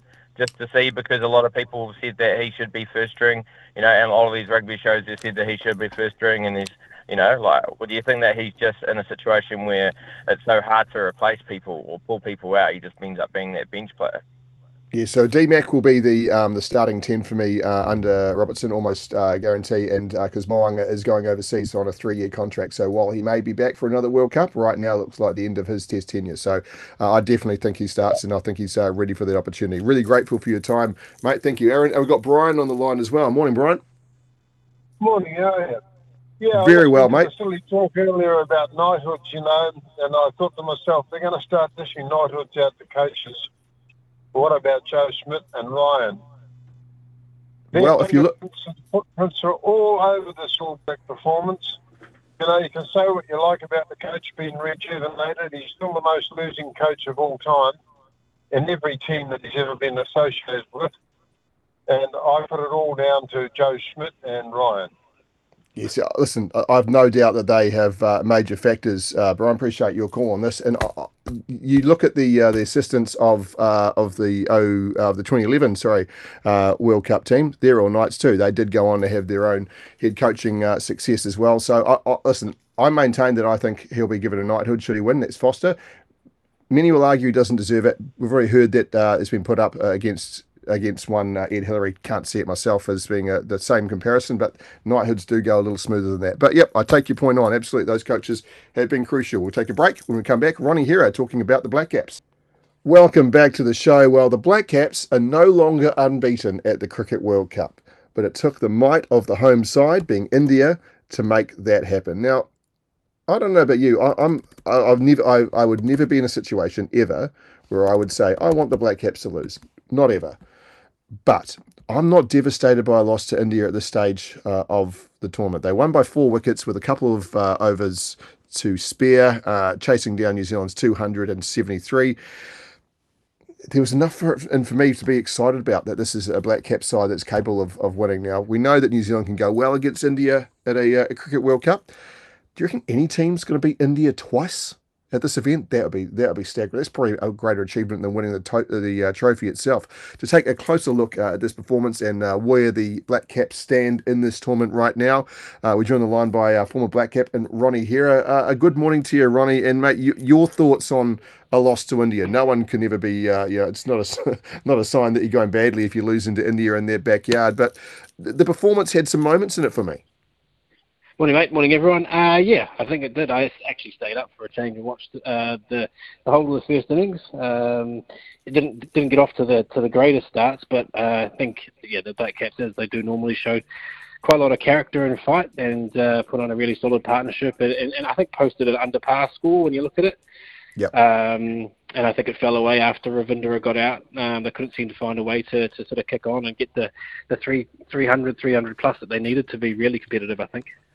Yeah, no, I, I, think you're right. Um, but I, I, want to talk about that uh, 273 and Devon Conway. We his his first uh, knock against England, obviously outstanding. I don't think he's under pressure with his spot, but I also don't think we've seen anything that resembles the best of, of Devon since then. Certainly, a, a duck um, doesn't um, shouldn't is an opener. They happen every now and then. I'm not concerned for him uh, in a major way, but it, uh, we're used to a little bit more consistency from Devon Conway. Yeah, I think we are. It's a pretty fair, I think, assessment to make at this stage. Um, what are we, four or five games in, and, and he's had a couple of decent knocks and, and a couple of ones that haven't gone so well. So I think there's still time, obviously, and hopefully he's going to be, you know, if he can have three or four more good knocks towards the end of the, the round robin stage, anyways, and, and get the Black Caps to, to a semi final, then I think obviously yeah, it's sort of knockout cricket from there and anything can happen. So I think, yeah, guys like him, guys um, like Mitchell, who's obviously playing quite well, uh, uh, those three in particular are, are playing pretty well. And I think what the Black Caps do really well is they, they kind of share it around. Like if it's not Conway's day, then somebody else will stand up. If it's not Mitchell's day, then somebody else will get runs. So I think in that regard, at least it's being shared around a bit. But yeah, we obviously want uh, the guys at the top to be scoring a, a majority of the runs. Yeah, and uh, the uh, 130 from uh, from Mitchell, you, you you watched it, you, you saw the uh, the date. That was a it was combative uh, as you uh, wickets falling around and he and he held his nerve. It feels like now that we're getting uh, everyone within that top order. Uh, even the injury through to uh, Kane Williamson in his very brief time we saw him before he uh, rejoined the the rehab list. Everyone's got to start, and everyone's showing that they can play in these conditions. That's going to be promising come the back end for every player there knows that they personally can get involved. Yeah, totally. And and sort of guys putting their hands up at different times. Um, and yeah, I guess in different situations, right? So you've got guys who played a number of years or seasons and, and things like the IPL and, and had a lot of experience in India. But India against India uh, with that crowd, and, and also, you know, they, they, know the conditions better than anybody else. Um, I think to post 273 and, and put a competitive score on the board and, and taking it quite deep into the into the, the bowling innings, they can take some positives from it. But again, I think the the biggest thing that they'll probably look at in reflection is is the back sort of 10 to, to 13 overs that they probably didn't maximise in terms of wickets in hand, and, and trying to make, you know, another 100 or another 80 runs in, in that period. Yeah, look, uh, we we we know any time that a, a, game of cricket's played in uh, in India or anywhere in the subcontinent, really, that someone's going to talk to you about uh, spin conditions. But uh, certainly at Dharamsala, the it was the the quicks that really stood up. Uh, the we know that a, that the spin attacks can be uh, dominant in that situation. I know that's your favourite as well, Ronnie. Um, but the the pace guys, particularly Mohammad Shami, really really stood up for India. Yeah, and he hasn't been playing. So um, they, they made a change to their team India with um, their all-rounder Hardik Pandya getting injured. So they had to bring two different players in to replace him. So Shami was one of them, and he hasn't played a game this tournament yet. So um, yeah, he's obviously been sitting on the sidelines waiting for his turn, and he and he bowled really well. Um, but I guess between him and Siraj and, and again Bumrah at the end, I just I just think we probably didn't have the answers to try and uh, to try and combat them and, and post a, a really strong total. Um, I know that they'll be happy with the the comeback. I think they were 19 for two, um, and then to make 270 in those conditions is, is good. Um, but yeah, those those three are a class act, and they have been for a long time for India.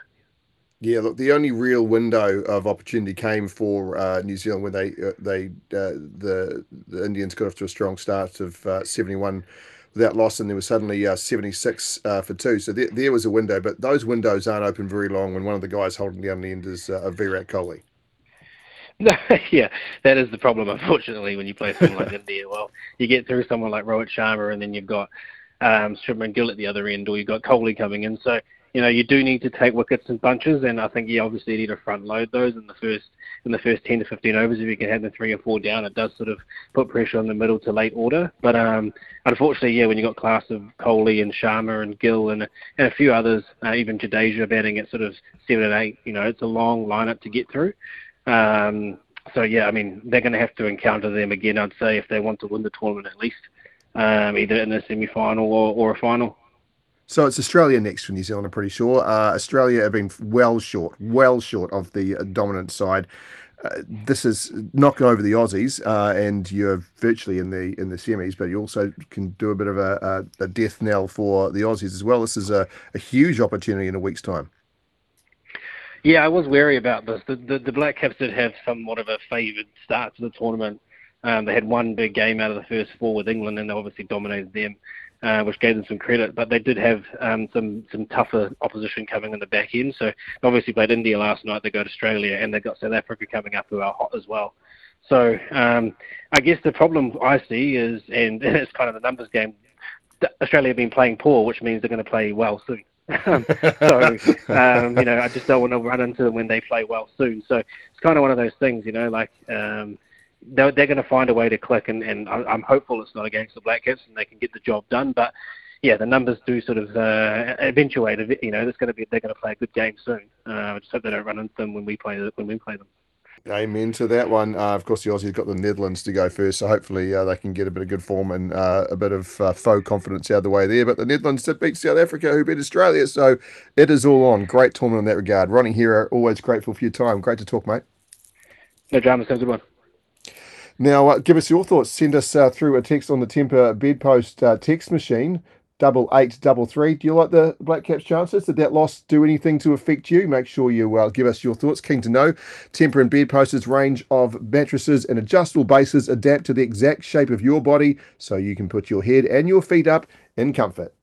We're lucky enough to be going into Kiwis camp now, based in Melbourne. A, a long travel day uh, yesterday, so uh, to get an opportunity to speak to camp, we're uh, hugely grateful for. Uh, and the man uh, speaking to us is, uh, is, one of the biggest units going around in that Kiwi side. Big Griffin Neame, Griffin. Appreciate your time. congratulations on the weekend. What what did that moment of running out there in a Test match in New Zealand mean to you? Hey, no, cheers. Thanks for having me. Um, yeah, it was it was pretty crazy to be honest. Um, you know, I've grew up watching all the Kiwi games and um, you know dreaming of doing that. Um, you know, to do it at a, a home game in Auckland as well, and um, having my family in the stand was you know was pretty something pretty special and something I'll probably um, you know remember for the rest of my life. Well, it means a lot to a lot of people in the uh, the league community here in New Zealand as well. Uh, Griffin, you're, you're well supported, uh, and your name's been thrown up by uh, passionate league fans for uh, for a while. Uh, and coming from Greymouth as well, I mean, literally rugby league pumps through the veins of of that community as well as they did. And wonderful to see them do so well in the Heartland Rugby this year. But that was a um, a, a, special time for for a lot of people. I'm sure your family was up as well, but yeah, knowing uh, the the history uh, of rugby league at uh, in the West Coast, it's you're joining a very special group of people. Yeah, yeah. Um, like you said, the, the, history down the West Coast is, um, yeah, it's one of the best. And um, yeah, I've been looking into it lately and um, talked to a few of the older boys down in Greymouth, and um, yeah, they've told me all about it. And um, yeah, nowadays it's sort of dying off in Greymouth, which is you know pretty sad to see. Um, but yeah, to be able to you know represent Greymouth and on the highest you know highest honour of the Kiwis jersey is you know, something I'm extremely proud of, and um, yeah, Greymouth will always be home to me, to be honest. How was that the test level? You've obviously done, uh, you know, played some big games and have a uh, building up a real reputation for yourself uh, with the Cowboys. But stepping into that fight now, 50 0 uh, certainly on the scoreboard is a, is a, a dominant win, but uh, it didn't look like the uh, the Samoan Fords would let you guys feel dominant at all. Given points, they well, you guys aimed up and delivered. They came at you hard. Yeah, definitely. Um, yeah, although the score was 50 0, it definitely didn't feel like that out there. Um, yeah, they got such a great forward pack, and um, yeah, they're not small either. They're, they're all big boys, and um, yeah, it was definitely a step up from it, uh, NRL. You know, it's Test match footy, and um, you know, I've always wanted to take that step up and um, you know try to see how I go and push myself. Um, but, yeah, this weekend's going to be even a bigger task for Australia. Um, you know, they got they're the best team, and um, we want to go take it away from them. Yeah, it, it's look, it's definitely a step up. Um, and uh, you know, you mentioned as a child you, you grew up watching that black jersey and, and having those dreams. 99 percent of those dreams, I imagine, were standing there with the uh, the kangaroos across from you. Yeah, definitely. Um, yeah, I grew up in a household where we we hated the kangaroos. Um, yeah, we were die-hard Kiwi fans, and um, yeah, I remember all the you know the Anzac Test and ones like that, the big ones against kangaroos, and um, yeah, this is this is the the big game that I'm really looking forward to, and um, yeah, this is the one that I'll yeah I can't wait to play.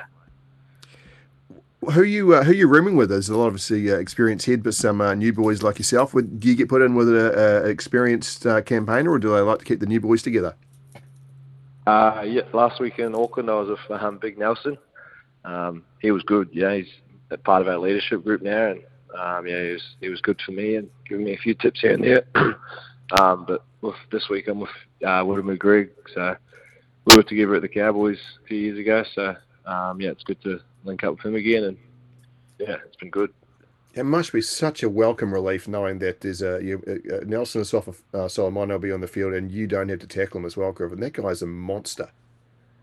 Definitely. Um, he's hard to tackle at training, and um, I couldn't imagine what it's like being on the other side of him.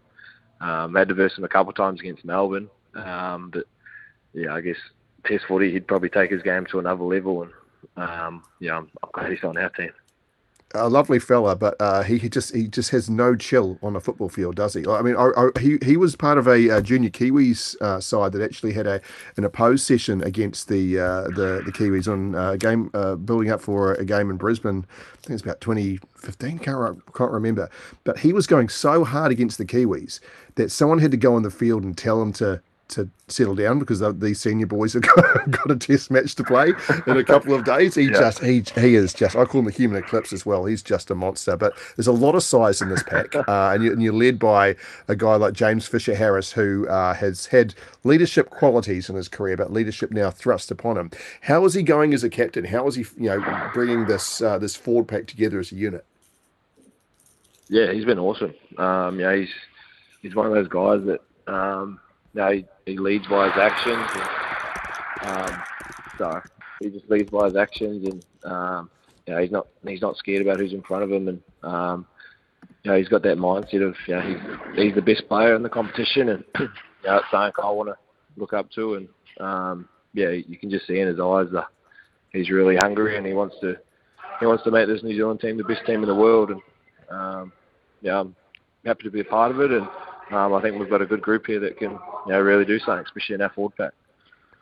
Uh, speaking to Griffin, Neame out of the Kiwis camp, and Griffin, there's always a, uh, thought um, externally from the Kiwis camp. It's like, oh, well, look, this game doesn't matter because you're playing in the final anyway. And what would your response be uh, to those who say this isn't a test match that uh, amounts to anything? um, yeah, you know, every every game's big, especially when we play Australia. And, um, you know, they've been the best team the last few years, and um, you know, we want to change that. And um, but we're going to take each game one step at a time. And um, you know, we haven't really thought about next weekend. We're just worried about this game in Melbourne, and um, yeah, hopefully we can win it, and then we'll go to Hamilton and we'll hopefully win again. Um, but yeah, it's going to be a big task, and I think we're all looking forward to it really. Yeah, I don't want to look past this game for you at all, but you know, knowing that the final will be on New Zealand soil, uh, that must be something you guys have, are pretty excited about as a concept. Yeah, definitely. Um, you know, rugby league's you know rising in New Zealand, and um, the way the Warriors went this year, you can see how much it means to the people in New Zealand. And um, you know, we just want to keep doing what the Warriors done this year, and uh, make the Kiwis the best team in the world. And uh, I think if we can do that, then um, rugby league's just going to take off to a whole other level in New Zealand. And, um, you know, there's plenty of talent there, as you can see with our team, and um, yeah, it's, going to be a big game, and hopefully all the Auckland Auckland people and North Island people are there to watch us. Now, I know we love to uh, emulate uh, stars from the past and, and, bring that through, but yeah, and, and Joey Manu, I mean, Golden Boot winner, amazing. But what did you guys think of as a, a desire to um, replicate Sonny Bill Williams and go shirtless during uh, during a game? I think it's the longest anyone's been uh, active and taking hit ups in a uh, in a test match without a shirt in a while. yeah, um, yeah, it was pretty crazy. Actually, it was pretty funny. I mean, um, but yeah, you could you could hear how much the crowd enjoyed it, and the crowd just roared as soon as it happened. And um, yeah, I guess he loves getting his um, the ball in his hands, and if he's got no shirt on, I don't think that's stopping him either. Uh, but no, I thought about to say he loves getting the guns out. I thought he loved, loved the getting the guns out. I thought you were going to say Griffin. And listen, if I had a physique like that, I'd, I'd, be allergic to t-shirts too. And I tell you what, my wife was watching at the time, and she thinks uh, we definitely have to be at the Hamilton games off the back of that. So, hey, listen, uh, as a nation, very proud uh, to see you guys get up uh, against Samoa like that, and cannot wait to watch the Kiwis and the Kangaroos renew that rivalry you don't need to be told how special it is. Uh, the last time uh, the two sides met the World Cup was just a phenomenon, and we can expect a fortnight of wonderful rugby league in that regard. Uh, so uh, thanks for your time again, Griffin. Really appreciate you making some uh, moments for us after a big travel day yesterday and getting up early to talk to us. Thank you very much, mate. No, cheers. Thank you. Thanks for having me. Griffin Neame, an absolute uh, legend coming through. And if you uh, aren't following his game, just know for a fact that uh, this is a man on the rise, part of a very strong Kiwi side, getting bigger and bigger as time goes on. I, I'm I, I thought with a few of those defections we had in the forward pack, a few retirements, a few unavailabilities, that we might see a, a Kiwi side that was somewhat struggling to be able to hold this. Uh, but the, the every every time someone comes through and takes it to another level. There's such a depth in this Kiwi side that Sir Graham Lowe was talking about earlier in the show as well. So, yep, uh, I'm I'm excited. It'll be a big week, uh, and uh, having the World Cup final on same time as uh, same weekend as New Zealand taking on Australia in league. That is as good a double header as you can hope for cannot wait to see that one planned up. I cannot wait to see that. So, uh, coming up after the break, we've got a lot more to get through here on your Labor Day edition of Mornings. Uh, we've got uh, Martin Dawson will be talking to us from New Zealand Squash uh, about their inclusion in the uh, in the Olympics as of uh, the following cycle. Looking forward to that. Victoria Edgar will talk about the Silver Ferns, a crunch game coming up today against the Aussies. And we do love those contests. And Black Ferns assistant coach Steve Jackson will join us as well. We'll have a, a, chat about that first test of WXV and where they go for the next couple. It is an intriguing time for women's rugby. Looking forward to that. Stay with us and don't forget to send us through your text on double eight double three. Keen to hear your thoughts as we go as well. Strap yourselves in for another big one on the other side of this break. Welcome to the show. It's been a jam packed one so far, and we are thrilled to have your company uh, here on Labor Day. I know there's uh, plenty of other ways that can pull you, so we appreciate you uh, taking the time to be part of us. And if you're about to uh, head off and enjoy your day someplace else, don't forget you can take us with you on the SENZ app as well, or listen to us uh, on your mobile. Uh, if you need to get out, do some gardening, do some uh, do some painting, make it making the most of the uh, the time. Uh, you can definitely whack us in the old AirPods uh, and be part of uh, us as well. Listen, we had uh, a few texts through on the text machine. We are talking about the cricket earlier on with Ronnie Hira. Dean's text in to say our fielding was as good as it can be. I agree that beating India twice would be impossible. Make the semi-finals and anything is possible. That's I, I completely agree. this is not a, a, a problem for the New Zealand side as it stands.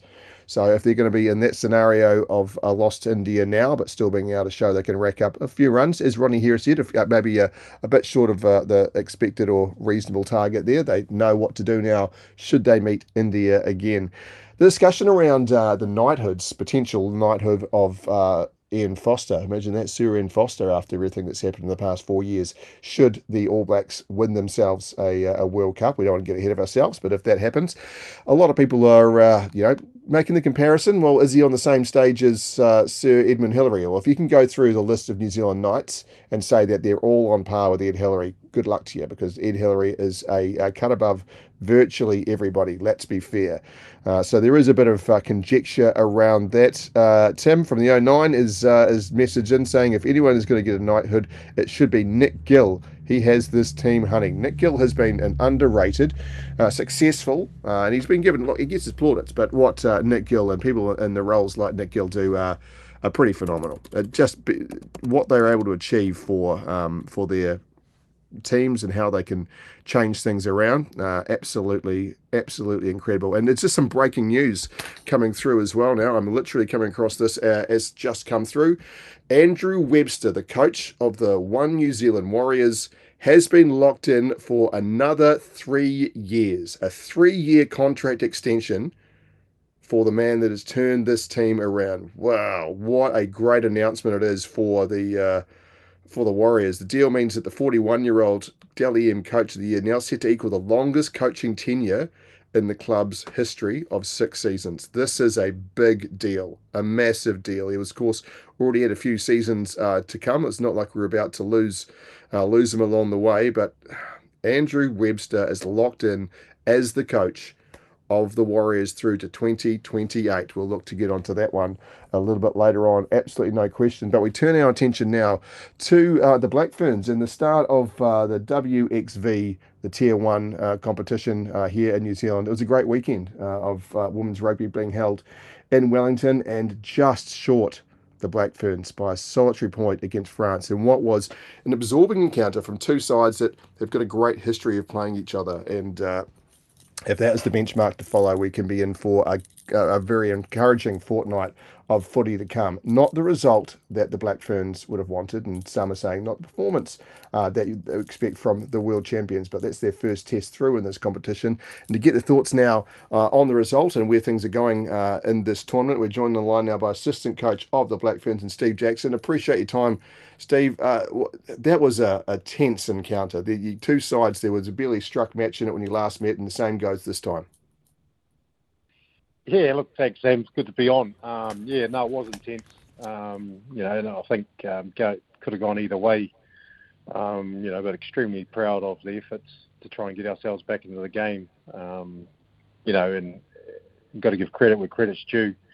Uh, France defensively were, were outstanding on the on the weekend, and you know we knew it was going to be a tough test, and um, we certainly got that. Um, you know, and it's uh, it's a good benchmark for us now that we've played, you know, France and coming from those European teams um, after playing our Pac-4 series and then a couple of games against Australia. So, um, you know, we knew that they were going to come hard and, and we were expecting that. Um, and we tried to fight fire with fire, but um, we didn't get the outcome in the end there was uh, some moments of the game. It's just the running rugby options were uh, pretty phenomenal, and uh, we need to give France the credit when when their uh, attacking opportunities came. They really took it. There was a as a lot of uh, a lot of enterprise uh, in what they threw at you, and in, in general, I think a good job was done. But as it turned out towards the end, some of those moments were telling.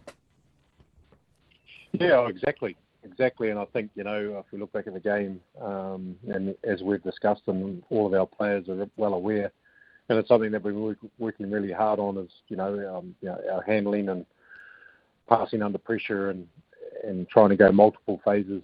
Um, you know, they did that really well. They turned the ball over, um, got intercept, and then and scored that first try. You know, after periods and periods of pressure from us. Um, so again, like they defended really well, and then they got another opportunity at scrum time and, and did a nice little short play um, that we didn't really recover from.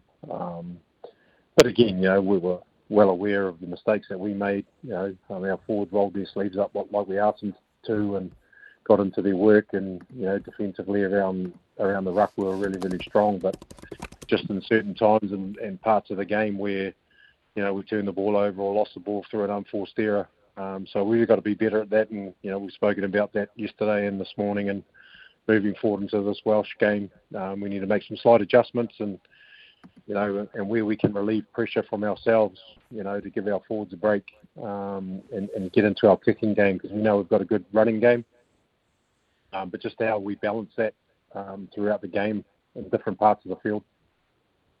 Absolutely. Listen, there was uh, there's a lot of intensity uh, in that game. What what's your take on uh, the discipline of the side throughout the game? Obviously, there was a uh, a red card with that head to head contact from uh, Chryss Viliko. It, it, became a, an obvious decision uh, once it was reviewed. but there was, you know, the, would you see that as a turning point within the context of of the game? Yeah, look, I mean, you never want to go down to 14 players, and no. and um, you know we've worked really hard in terms of our body height around the breakdown, um, and also defensively within the tackle, so that we don't get ourselves into those um, you know situations where you know you can um, you know tackle high or you know become head on head. You know, we don't really want red cards, so we've trained that really really well, and it's just you know unfortunate for Chrissy, she got that part of it wrong. Um, you know, we went down to 14 players, but look, I think you know, um, leading up to that, um, you know, some silly errors from ourselves. We were putting ourselves under pressure and giving France the ball. And what and when France did get the ball, what they did with it was really good. They were really clinical. Um, they kicked them behind us. They, you know, they had the ability to keep the ball alive, and, and they took their opportunities. Um, but we did extremely well in that last period um, you know, with only 14 players to get ourselves back into the game, and then we just made a couple of little mistakes. Um, you know, slight adjustments. You know, depth from for our ball carriers off the ruck, just to get a little bit deeper. I mean, France put a lot of line speed. Um, they zero rucked and took their ruck opportunities really, really well, and um, they identified it every now and then um, the opportunity that presented. They'd get over the ball um, so we just got to be a little bit more smarter around our ball carrier and, um, and our cleans, get in there a little bit quicker. Um, so you know, I think yeah, hopefully you'll see a better performance in terms of those areas of our game on Saturday against Wales. I, I was thoroughly impressed um, with the. Uh, there was an intensity throughout that match uh, consistently, and I, I tell you what, I, am a massive fan of the concept of uh, WXV. Uh, how how is it being received within the camp of knowing that it's not just test matches, but something that has uh, that brings the the international teams together and something that resembles uh, the international competitions you see overseas, as far as through the men's game, where there is a lot of uh, not just a series or a one-off game here and there, but a, a collection of games that uh, lead to something. This is a, a, strong step forward, in my view, from World Rugby. Oh, I totally agree, Sam. Oh, look, it's an out, it's an outstanding tournament, um, and it's great for us because then you're competing against the the top teams around the world. Um, and for us, you you end up being in a tournament-like situation, although it's only three games. But you got you've got to step up week in and week out, you know, and, and the pressure that that puts on us, not just at training, um, but in the games as well. It's you know it's, it's massive learning for our players. You know, so it's great. You know, like we were so excited when that when it was announced, knowing that we play our Pac four and then coming to this. You know, it's fantastic because again, as you said, around the intensity of the game, like that game was far more intense than probably what our um, girls have played since the World Cup. You know, it was physical, it was fast. Um, you know, and there were some big collisions in that in that game. So for us, like it's uh, it's it's really really exciting, mate, um, to have that opportunity, and you know we're just thankful really um, to be able to have you know putting ourselves up against these teams um, each year, especially moving into a World Cup later on. Um, this will give us the ability to sort of just see where we're at, see where our game's at, um, and see where we're comparing to the rest of the world. Yeah, absolutely. Uh, as you mentioned, Wales next. Uh, so it's to Dunedin next, isn't it? And then it's on to uh, Auckland against uh, against the English. Uh, it's it, it's great to have uh, this week to week kind of level of competition and to test yourself out in these these mini tournament styles. What becomes the focus against Wales? Wales lost to to Canada in their match, but what what does the Black Ferns need to focus on? And um, can we guarantee you guys can be in a black jersey again, please? yeah, unfortunately, we lost the toss, mate. Yeah, the, I know. White juice. but um, yeah, look, um, you know, I think again, just touching on the tournament, what it does for us as well, it creates really good competition within our group week in and week out. Um, it's not one where you know we're selecting teams to, to give player every, every, player a game. You know, we want to create that um, competition so that selections up for grabs on the Thursday when we go into our contact sessions, um, and players are really putting their hands up um, and everyone's on edge. You know, there's you know high anxiety levels in, within the group because you know selection is based around for those that aren't playing. It's, it is what you do in the, on the in the training. So um, it's been really really good for us. And then on the you know looking looking towards Wales, you know, there's, as I said around our skill execution and a few other things and, and getting our kicking game right. You know, that's on us. So there's been a massive focus this week. It'll be on tidying up the areas that we need to tidy and focus on ourselves a lot but then understand that you know Wales, you know they do present some special little plays at line out time. You know they go for 80 minutes, and you know we're not taking them for granted because Canada beat them. and We've beaten Canada before, and it's a good thing about this tournament as well is that you know at any given time, you know some team can get up and step up and rise to the occasion because you know it's a lot bigger than what you know most teams have already played. So you know we're under no illusions. They've got a good kicking game. You know their their nine kicks a lot um, so eerily in the backfield, we're going to have to be really, really good. We're going to have to be on our game. Um, we're going to have to move and get in behind the ball and support, um, you know, our back three. Um, and then obviously with the ball that we do get, we need to cherish it and make sure that we're making the right decisions when we have it, um, not outworking our forwards. You know, forwards doing the work up front, but then you know understanding when to pull the trigger and go, um, or play field position and put pressure on when we get down inside their inside their half. So look, it's pretty exciting. Um, you know, we're going to we will be playing in the black jersey this week. So Welsh will be in red, so there'll be no um, conflict there. Um, but yeah, we know it's going to be a tough game, um, and you know we're looking forward to the challenge. Now, uh, I'm well aware uh, that they're very separate teams, but uh, you guys are in, uh, uh, rugby lovers like uh, the rest of the country. All Blacks into a, a World Cup final um, must be an exciting buzz for the team there too, because I know there is a strong connection being built, stronger and stronger as time goes on between the the Ferns and the All Blacks. So it must be a little bit of a buzz knowing that's that rugby's on a, a high at the moment. Oh, my. outstanding! Like you know, we were sitting in the breakfast and, you know, we've got it on the big screen and, you know, people yelling and um, yahooing and, oh, look, it's just amazing what the All Blacks have been able to do over that World Cup. You know, I suppose, you know, we take a little bit out of that. You know, we lose to France in the by one point. It only makes you better and we'll get better and better and look what the All Blacks have achieved.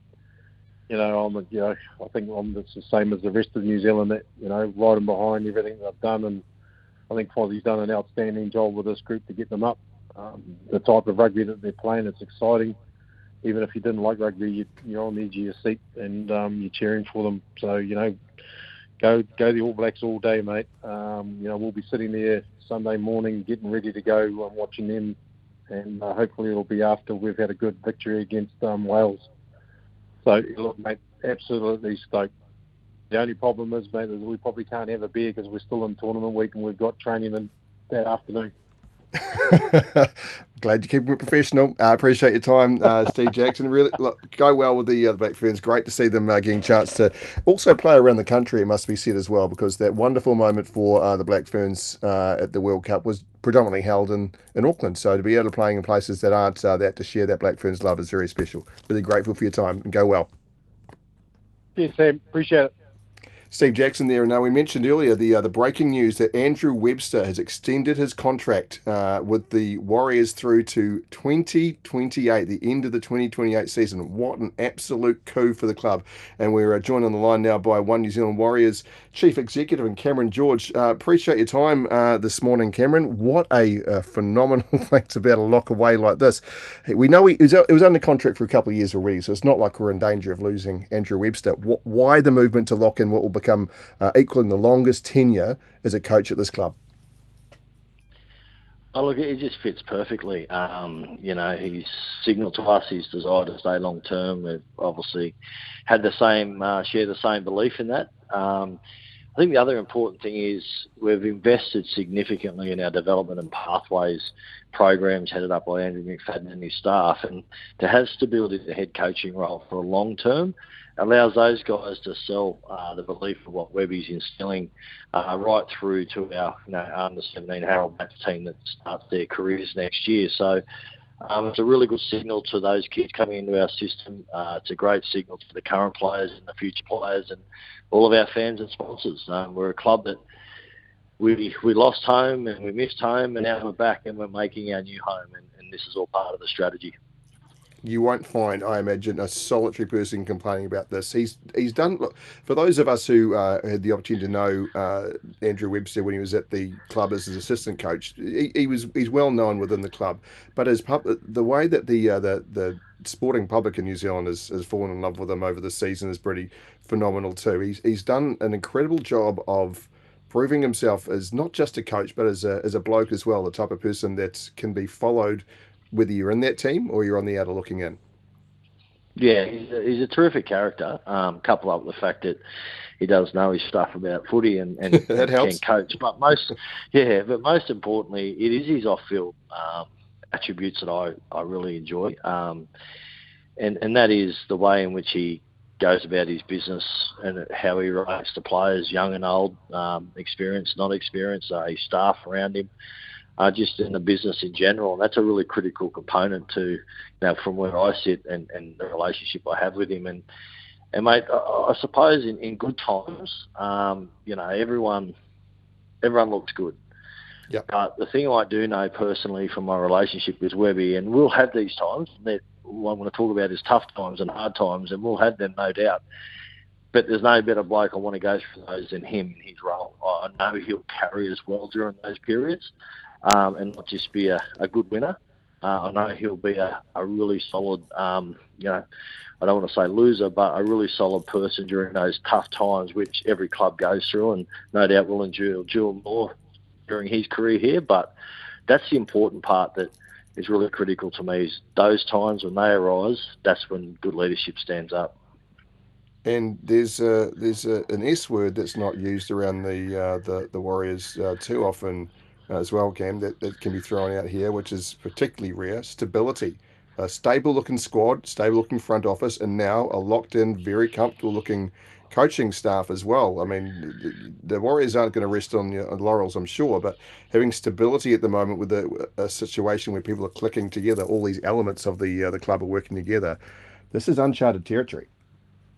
Yeah, look, and you know, um, you've been around the traps for a fair while, and and you know when there's stability in any organisation and whatever industry, it, it, sort of breeds momentum and success ultimately. But um, in our backyard, you know, we've had the chance to reset our whole what we're about, what we stand for, who we are, and Webby's come in at the start of that, and to now carry that forward uh, on an extended contract um, is really pleasing for everyone concerned. And you're right. Um, the more stable we can be as an organisation, uh, sure, there's going to be changes here and there, no doubt, but we're only making changes for the good. We're not making changes that are questionable. We're making changes that will only make the club better. Uh, that's with staff, players, a lot. So this is another one, uh, but it does add that stability, which allows everyone to gain the momentum they they so uh, so want to get hold of in order to be successful. Cameron George, Chief Executive of the One New Zealand Warriors. Really grateful for your time. This news has literally just uh, come to hand. So thanks for coming to us for such short notice uh, to share it with the SENZ audience. All good, mate. Appreciate the support. Have a good day. And you, uh, Cameron George, there. Great announcement for sport in this country. What do you reckon? Andrew Webster locked in on a long term deal now through to 2028, the end of the 2028 season. That's an extension of three years just announced this morning. How big a deal is that? Keen to hear your thoughts. We're going to take a break, and when we come back, we're talking about a crunch game for the Silver Ferns with the former international Victoria Edgar we have been absolutely spoilt this long weekend with watching uh, international teams in action. We had the Black Ferns, the Kiwi Ferns, the Kiwis, the All Blacks. Unbelievable. And of course, the Black Caps competing uh, against India overnight. And today, capping it off the end of the Constellation Cup, the Silver Ferns are taking on Australia in game four. Currently 2 1 to Australia. And there is a small 16 point deficit to, uh, to try to negate. That is quite a size against a team like Australia. But that said, two all would be an incredible result for the Silver Ferns team against the world champions. So I, am I'm, I'm thoroughly invested in this. It's uh, it's Auckland Spark Arena, starting off uh, at uh, four o'clock. This three thirty coverage starts right here on SENZ for the commentary. So do not miss that. And to take a look at uh, what we can expect, and we're joined now by a 22 cap Silver Fern in Victoria Edgar. Hey, uh, Victoria, thank you so much for your time today. And uh, as someone who's worn that dress with pride, how how excited are you about? This series coming down to such an exciting conclusion after what was a very tough start. Oh, so excited! It's just great to, to see this side, which is very young, with lots of um, you know newbies coming in, um, and and to, yeah, put it out on quarter to actually have that last win against Australia. It's, it's fantastic. So really excited for today's game. Yeah, in Invercargill, uh, was a lot of motion around it as well, wasn't it? With the uh, Robyn Broughton Stadium for uh, the day, someone who's meant so much to uh, to so many people. Those little extra kicks certainly help. But uh, look, a three point uh, win in that test after what was some pretty lopsided um, results in the in the first couple, it, it showed a character to the Silver Ferns that, respectfully, we've been looking to see for uh, a little while this year, haven't we? Absolutely, and also just the belief in themselves that you know they can do it, and um, some great performances, especially in the defence end. You know, Kelly Jury uh, really stood out, and um, great to see the, the shooters down there, um, yeah, um, owning it as well. So no, it was, it's fantastic just to see that belief coming through with the girls. Now I understand you've been at the uh, the captain's run and checked checked the ferns out. How are they shaping? How are they looking? What's the uh, what's the yeah. what's the energy levels like? What a treat to um, be there this morning, and um, they are all looking fantastic and ready to go, ready to take the court this afternoon, and um, yeah, to, to take it to the Aussies. Although it, it will be a tough one because the Aussies do not like to lose, so you can no, always this is um, true. Gar- yeah, guarantee that they're going to come back very, very t- um, hard. So yeah, it's going to be great. I'm I'm excited about it. Um, I I know that the Silver Ferns have uh, a history of of being able to lift for these occasions. And you've been around, obviously, as a as a competitor yourself.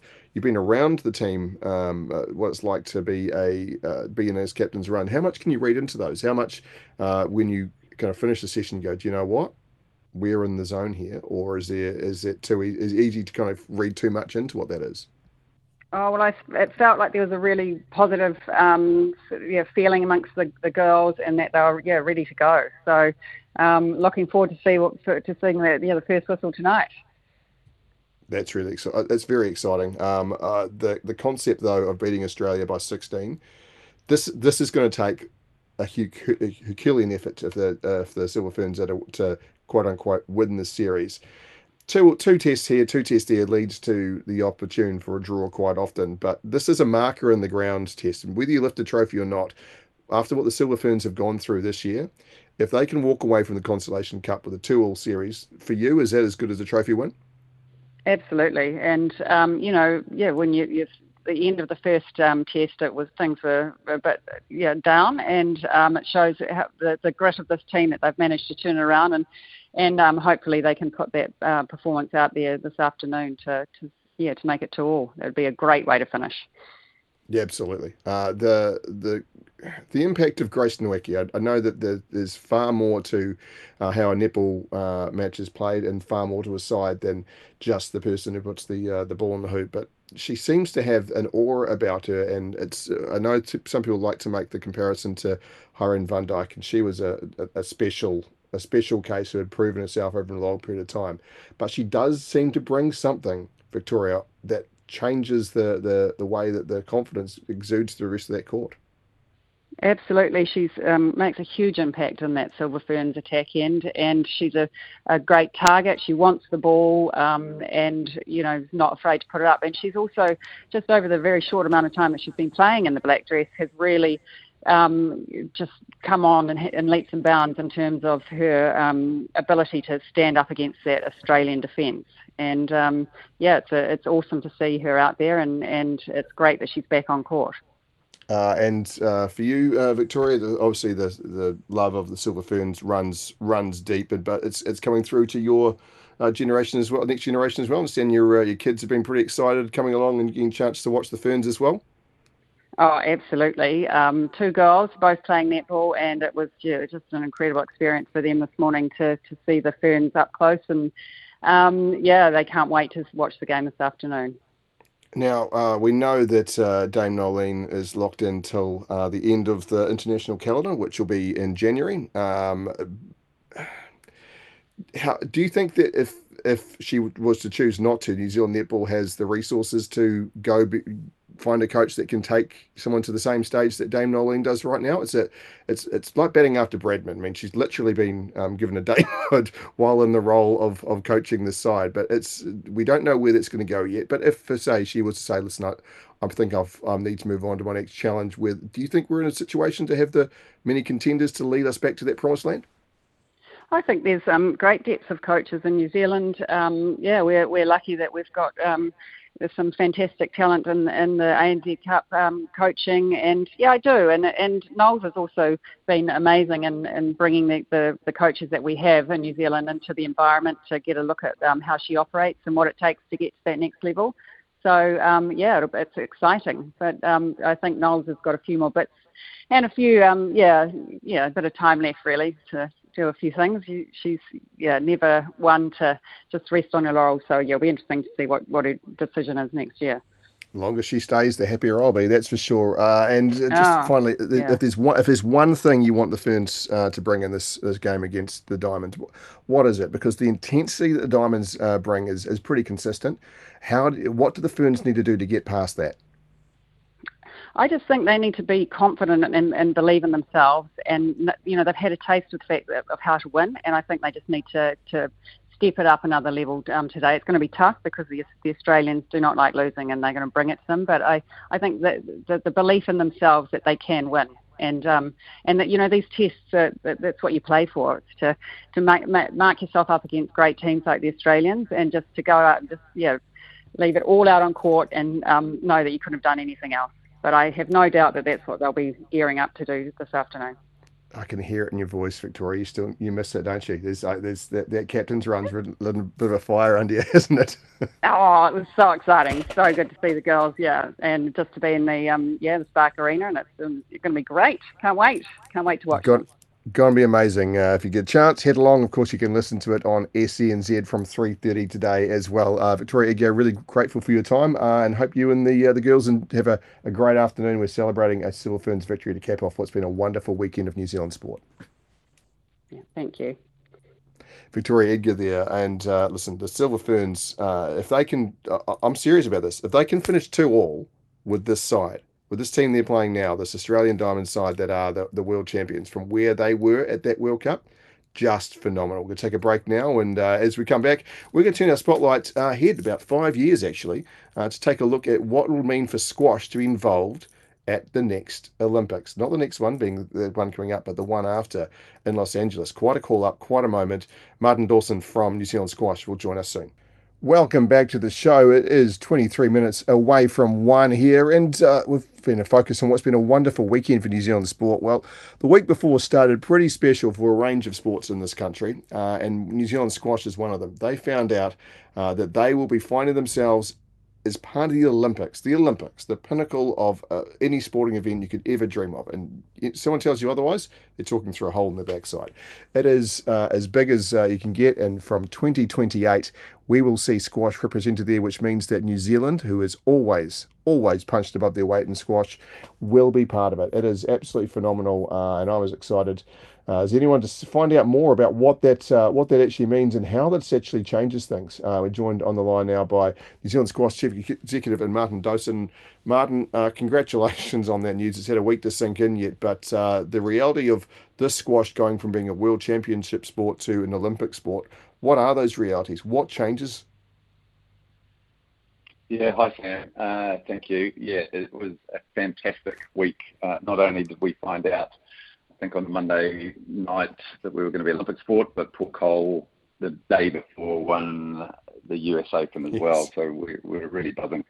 Um, it's it's it's massive, really, for any sport becoming uh, recognised as Olympic sport. I mean, primarily, it's going to grow the profile of our sport, which will be a game changer for people wanting to participate or play, or whether it's more funding, or whether it's going to support the talent pathway. Um, but it really gives our, our athletes a, great chance to showcase their pedigree on, on the Olympic stage. And as you mentioned, we've had such a proud history in, on the world stage, but also at the Commonwealth Games. So hopefully we'll be able to deliver that in uh, future Olympic Games. I imagine you've looked on somewhat enviously um, from those uh, Commonwealth Games sport. We know that squash has got a great tradition there, and New Zealand has uh, great success uh, in that level of competition. Um, looked on quite you know enviously at those who go on to the Olympics, and it's probably felt for uh, for a long time like a, a bit of a dream that would be hard to to reel in. What what what does this mean as far as pathways goes? We know we've got that top tier. We know we've got uh, people like Paul Coll performing at that uh, international level right now. Uh, but as far as being able to draw and retain uh, talent, knowing that there is now an Olympic pathway for them. Exactly. I, I would say attending the Olympics is every every dream of any young New, New Zealander. Um, what we did know from the Commonwealth Games is that Paul Coll, when he won, he was world number one, I think, in, in March last year, and then he went on to win the gold medal at the Commonwealth Games. And he said it was easily his best moment in his life. And so representing New Zealand at a multi-sport games is huge, even though, you know, competing, you know, on the world stage week in, week out. And so that's the Commonwealth Games, which is which is great. But then raise that a, a few more notches to be able to represent New Zealand at the Olympic Games and perform is is, is huge. And so it really is an inspiration to any young player uh, to sort of work hard and retain in the in the sport and, and give it a good crack. The thing we have in, in New Zealand is that we have a lot of good young talent, and then around the 17, 18 year olds mark, they decide, well, what are we going to do? And really, that pathway is, is either go to US for a scholarship or do they give it a crack on the world stage and go to Europe and become a professional squash player? I think that that now we're at Olympic Games, it's going to be a lot more attractive to give it a good crack at the at the professional, and it is hard work to do that. But to have an Olympic Uh, aspiration at the end will, will, definitely help our pathway and the retention to become professional and have another Coll and Joel King. Yeah, I've uh, been fortunate enough to speak to Joel King and, uh, and and Paul Coll on many occasions, and I mean, honestly, for much of their careers, they've had to be professional couch surfers. You're going around the world looking for a place to crash along the way. They're not. Not. They don't have the uh, the All Blacks or the uh, or the superstar um, support, um, and that's just down to straight down funding and what's achievable and, and otherwise. We, we look at the the ages of of say Paul Coll and uh, Leilani, sorry, pardon me, uh, Joel King, Leilani um, Joyce, of course, is one of the greats of the past. Uh, Joel and and Paul uh, will be what mid thirties to late thirties um, as the Olympics come around. Is is that an age we still expect to have players on top of their game in squash? What's kind of the uh, the peak peak aging or the, the period where people kind of take that skill through to? Yeah, so Paul is 31 now, so he'll be 36 in LA 2028. Um, he's probably currently the, the fittest player on the circuit. And I guess what's good inspiration is you look at Djokovic in, in tennis, and he's 36 now and still dominating. Um, it, it is very athletic sport, but Paul is very fit.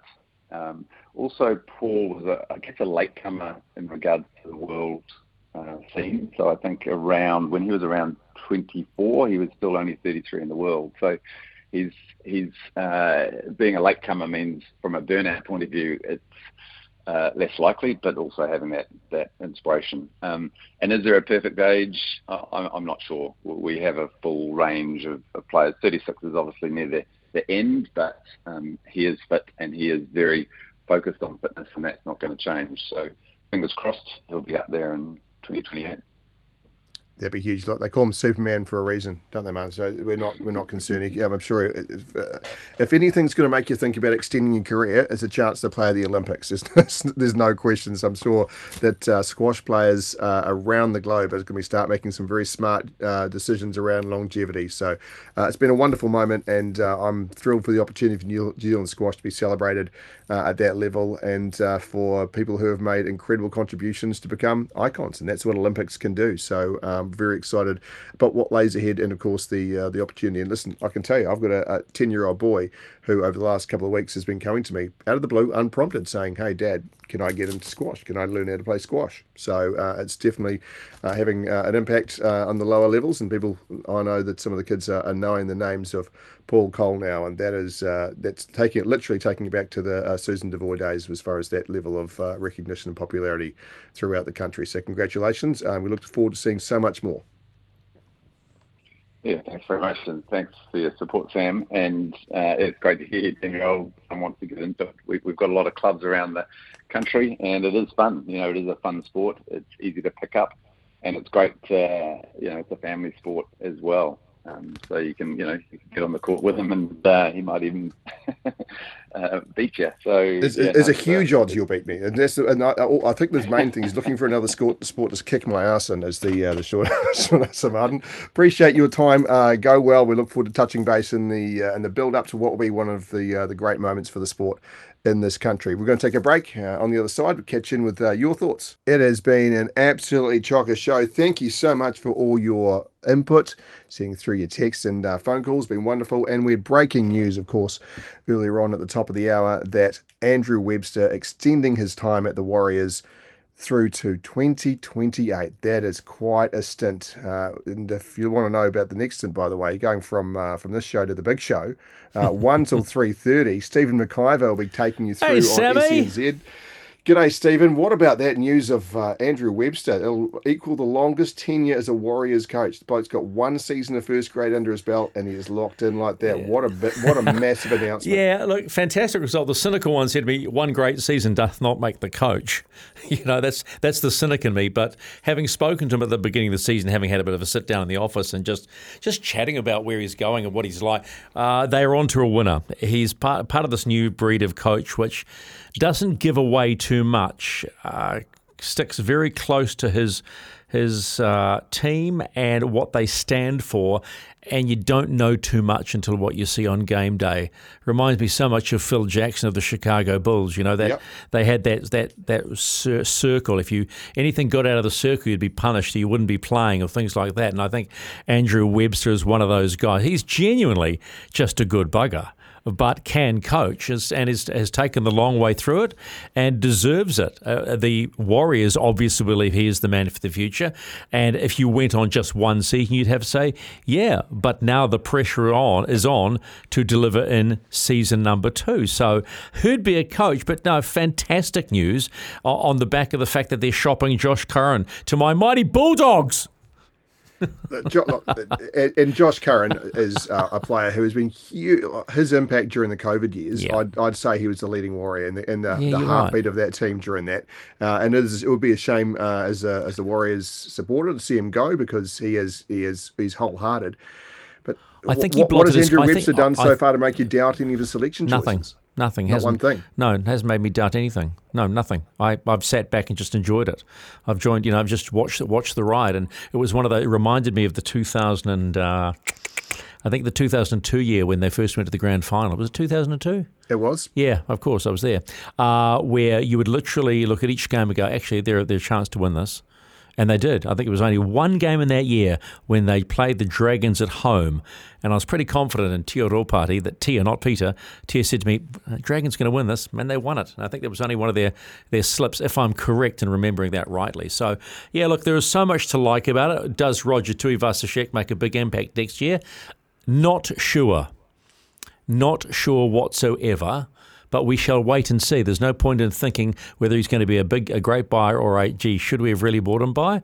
I just think we need to wait and see. But I think they've got it right. And renewing Shaun for another year, and he's got he's another another year. I think was a smart play as well. The question remains though. Who's going to fill in for that following year? But no point, no point in looking that far ahead. I'm excited. Chanel Harris Tavita is a huge buyback. I managed yeah. to catch up with him. I, I, listen, I think that what he will bring, you will see him with 14 next season, and you'll see him being the guy. Oh, he's, in, he's oh in the 14? Yeah, absolutely. You bring, you, you bring, him on, and you make him that link play. Uh, the guy that when Wigan, Egan comes off, as he regularly does, yep. uh, and the you know, it's you need a bloke you can put in there, you can back it up.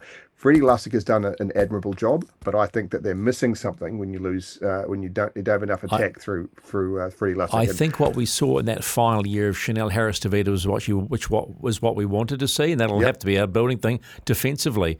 One of the strongest little front on defenders you would have seen in the game at that time but obviously needed a break. So it's look, things will build slowly.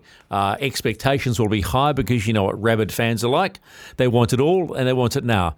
But I think there is enough hope after this season to think that, gee whiz, they could go to the big dance next year. But anything could happen. Hell, Des Hasler's going to the Titans. Maybe he can turn them into a machine. Who knows? Yeah, it's it is uh, monumental. we're, we're, we're, hearing talk that PNG is going to be team number eighteen. They need to get 18 locked in straight away early for me. I don't think any real teams got 17. Oh, like I just love the comp anyway. I don't really care if you have another one or number three teams. I just think it's it's the best overball comp going around. Full stop. Why not? One argue for me. So it's, it's been a monster weekend, Stephen. Absolutely yep. monster. What can we look forward to on your show today? Uh, Mele Hufanga, uh, player of oh, the match. Yes, got Mele yeah, uh, fantastic the, the, woman. Adam the best, Bla- the, the best running prop in the game of any of any gender of any code, and one of the biggest hearts going around. Adam Blake from the New Zealand Mako, which are the New Zealand flag football team. That remember that's in the Olympics. Storm Purvis is going to give us her breakdown on the fourth Constellation Cup test today, and we're going to talk to Tim Leach, Toyota 86 driver, because that season starts not too far with a whole lot of other stuff and highlights of what this magnificent weekend's been. Sammy. It has been monstrous. Absolutely. How, how's Mercedes and the kids? Uh, they're great. It's uh, Labor Day and, and they uh, get to have uh, Is she missing me? Which about. you, you're spoken about often, um, but some of the words, the, the adjectives that used, I can't really use on radio. But uh, you are you are spoken of often, uh, Stephen. Abs- absolutely. oh, this is good good fun, mate. I can't wait to see what the show uh, has in store. Make sure you stick around with Stephen. Uh, and after that, of course, it's leading into the netball. Uh, looking forward to that commentary here on SENZ. Thank you so much for your time today. Been an absolute joy. Thank you very much to Braden Harrison, the producer, keeping this thing ship shape. And uh, enjoy the rest of your afternoon. As I mentioned, you can go out and enjoy the sun. Whack us in your earpods. Listen to it on the app. Enjoy your afternoon. Enjoy Labor Day. And go the Silver Ferns.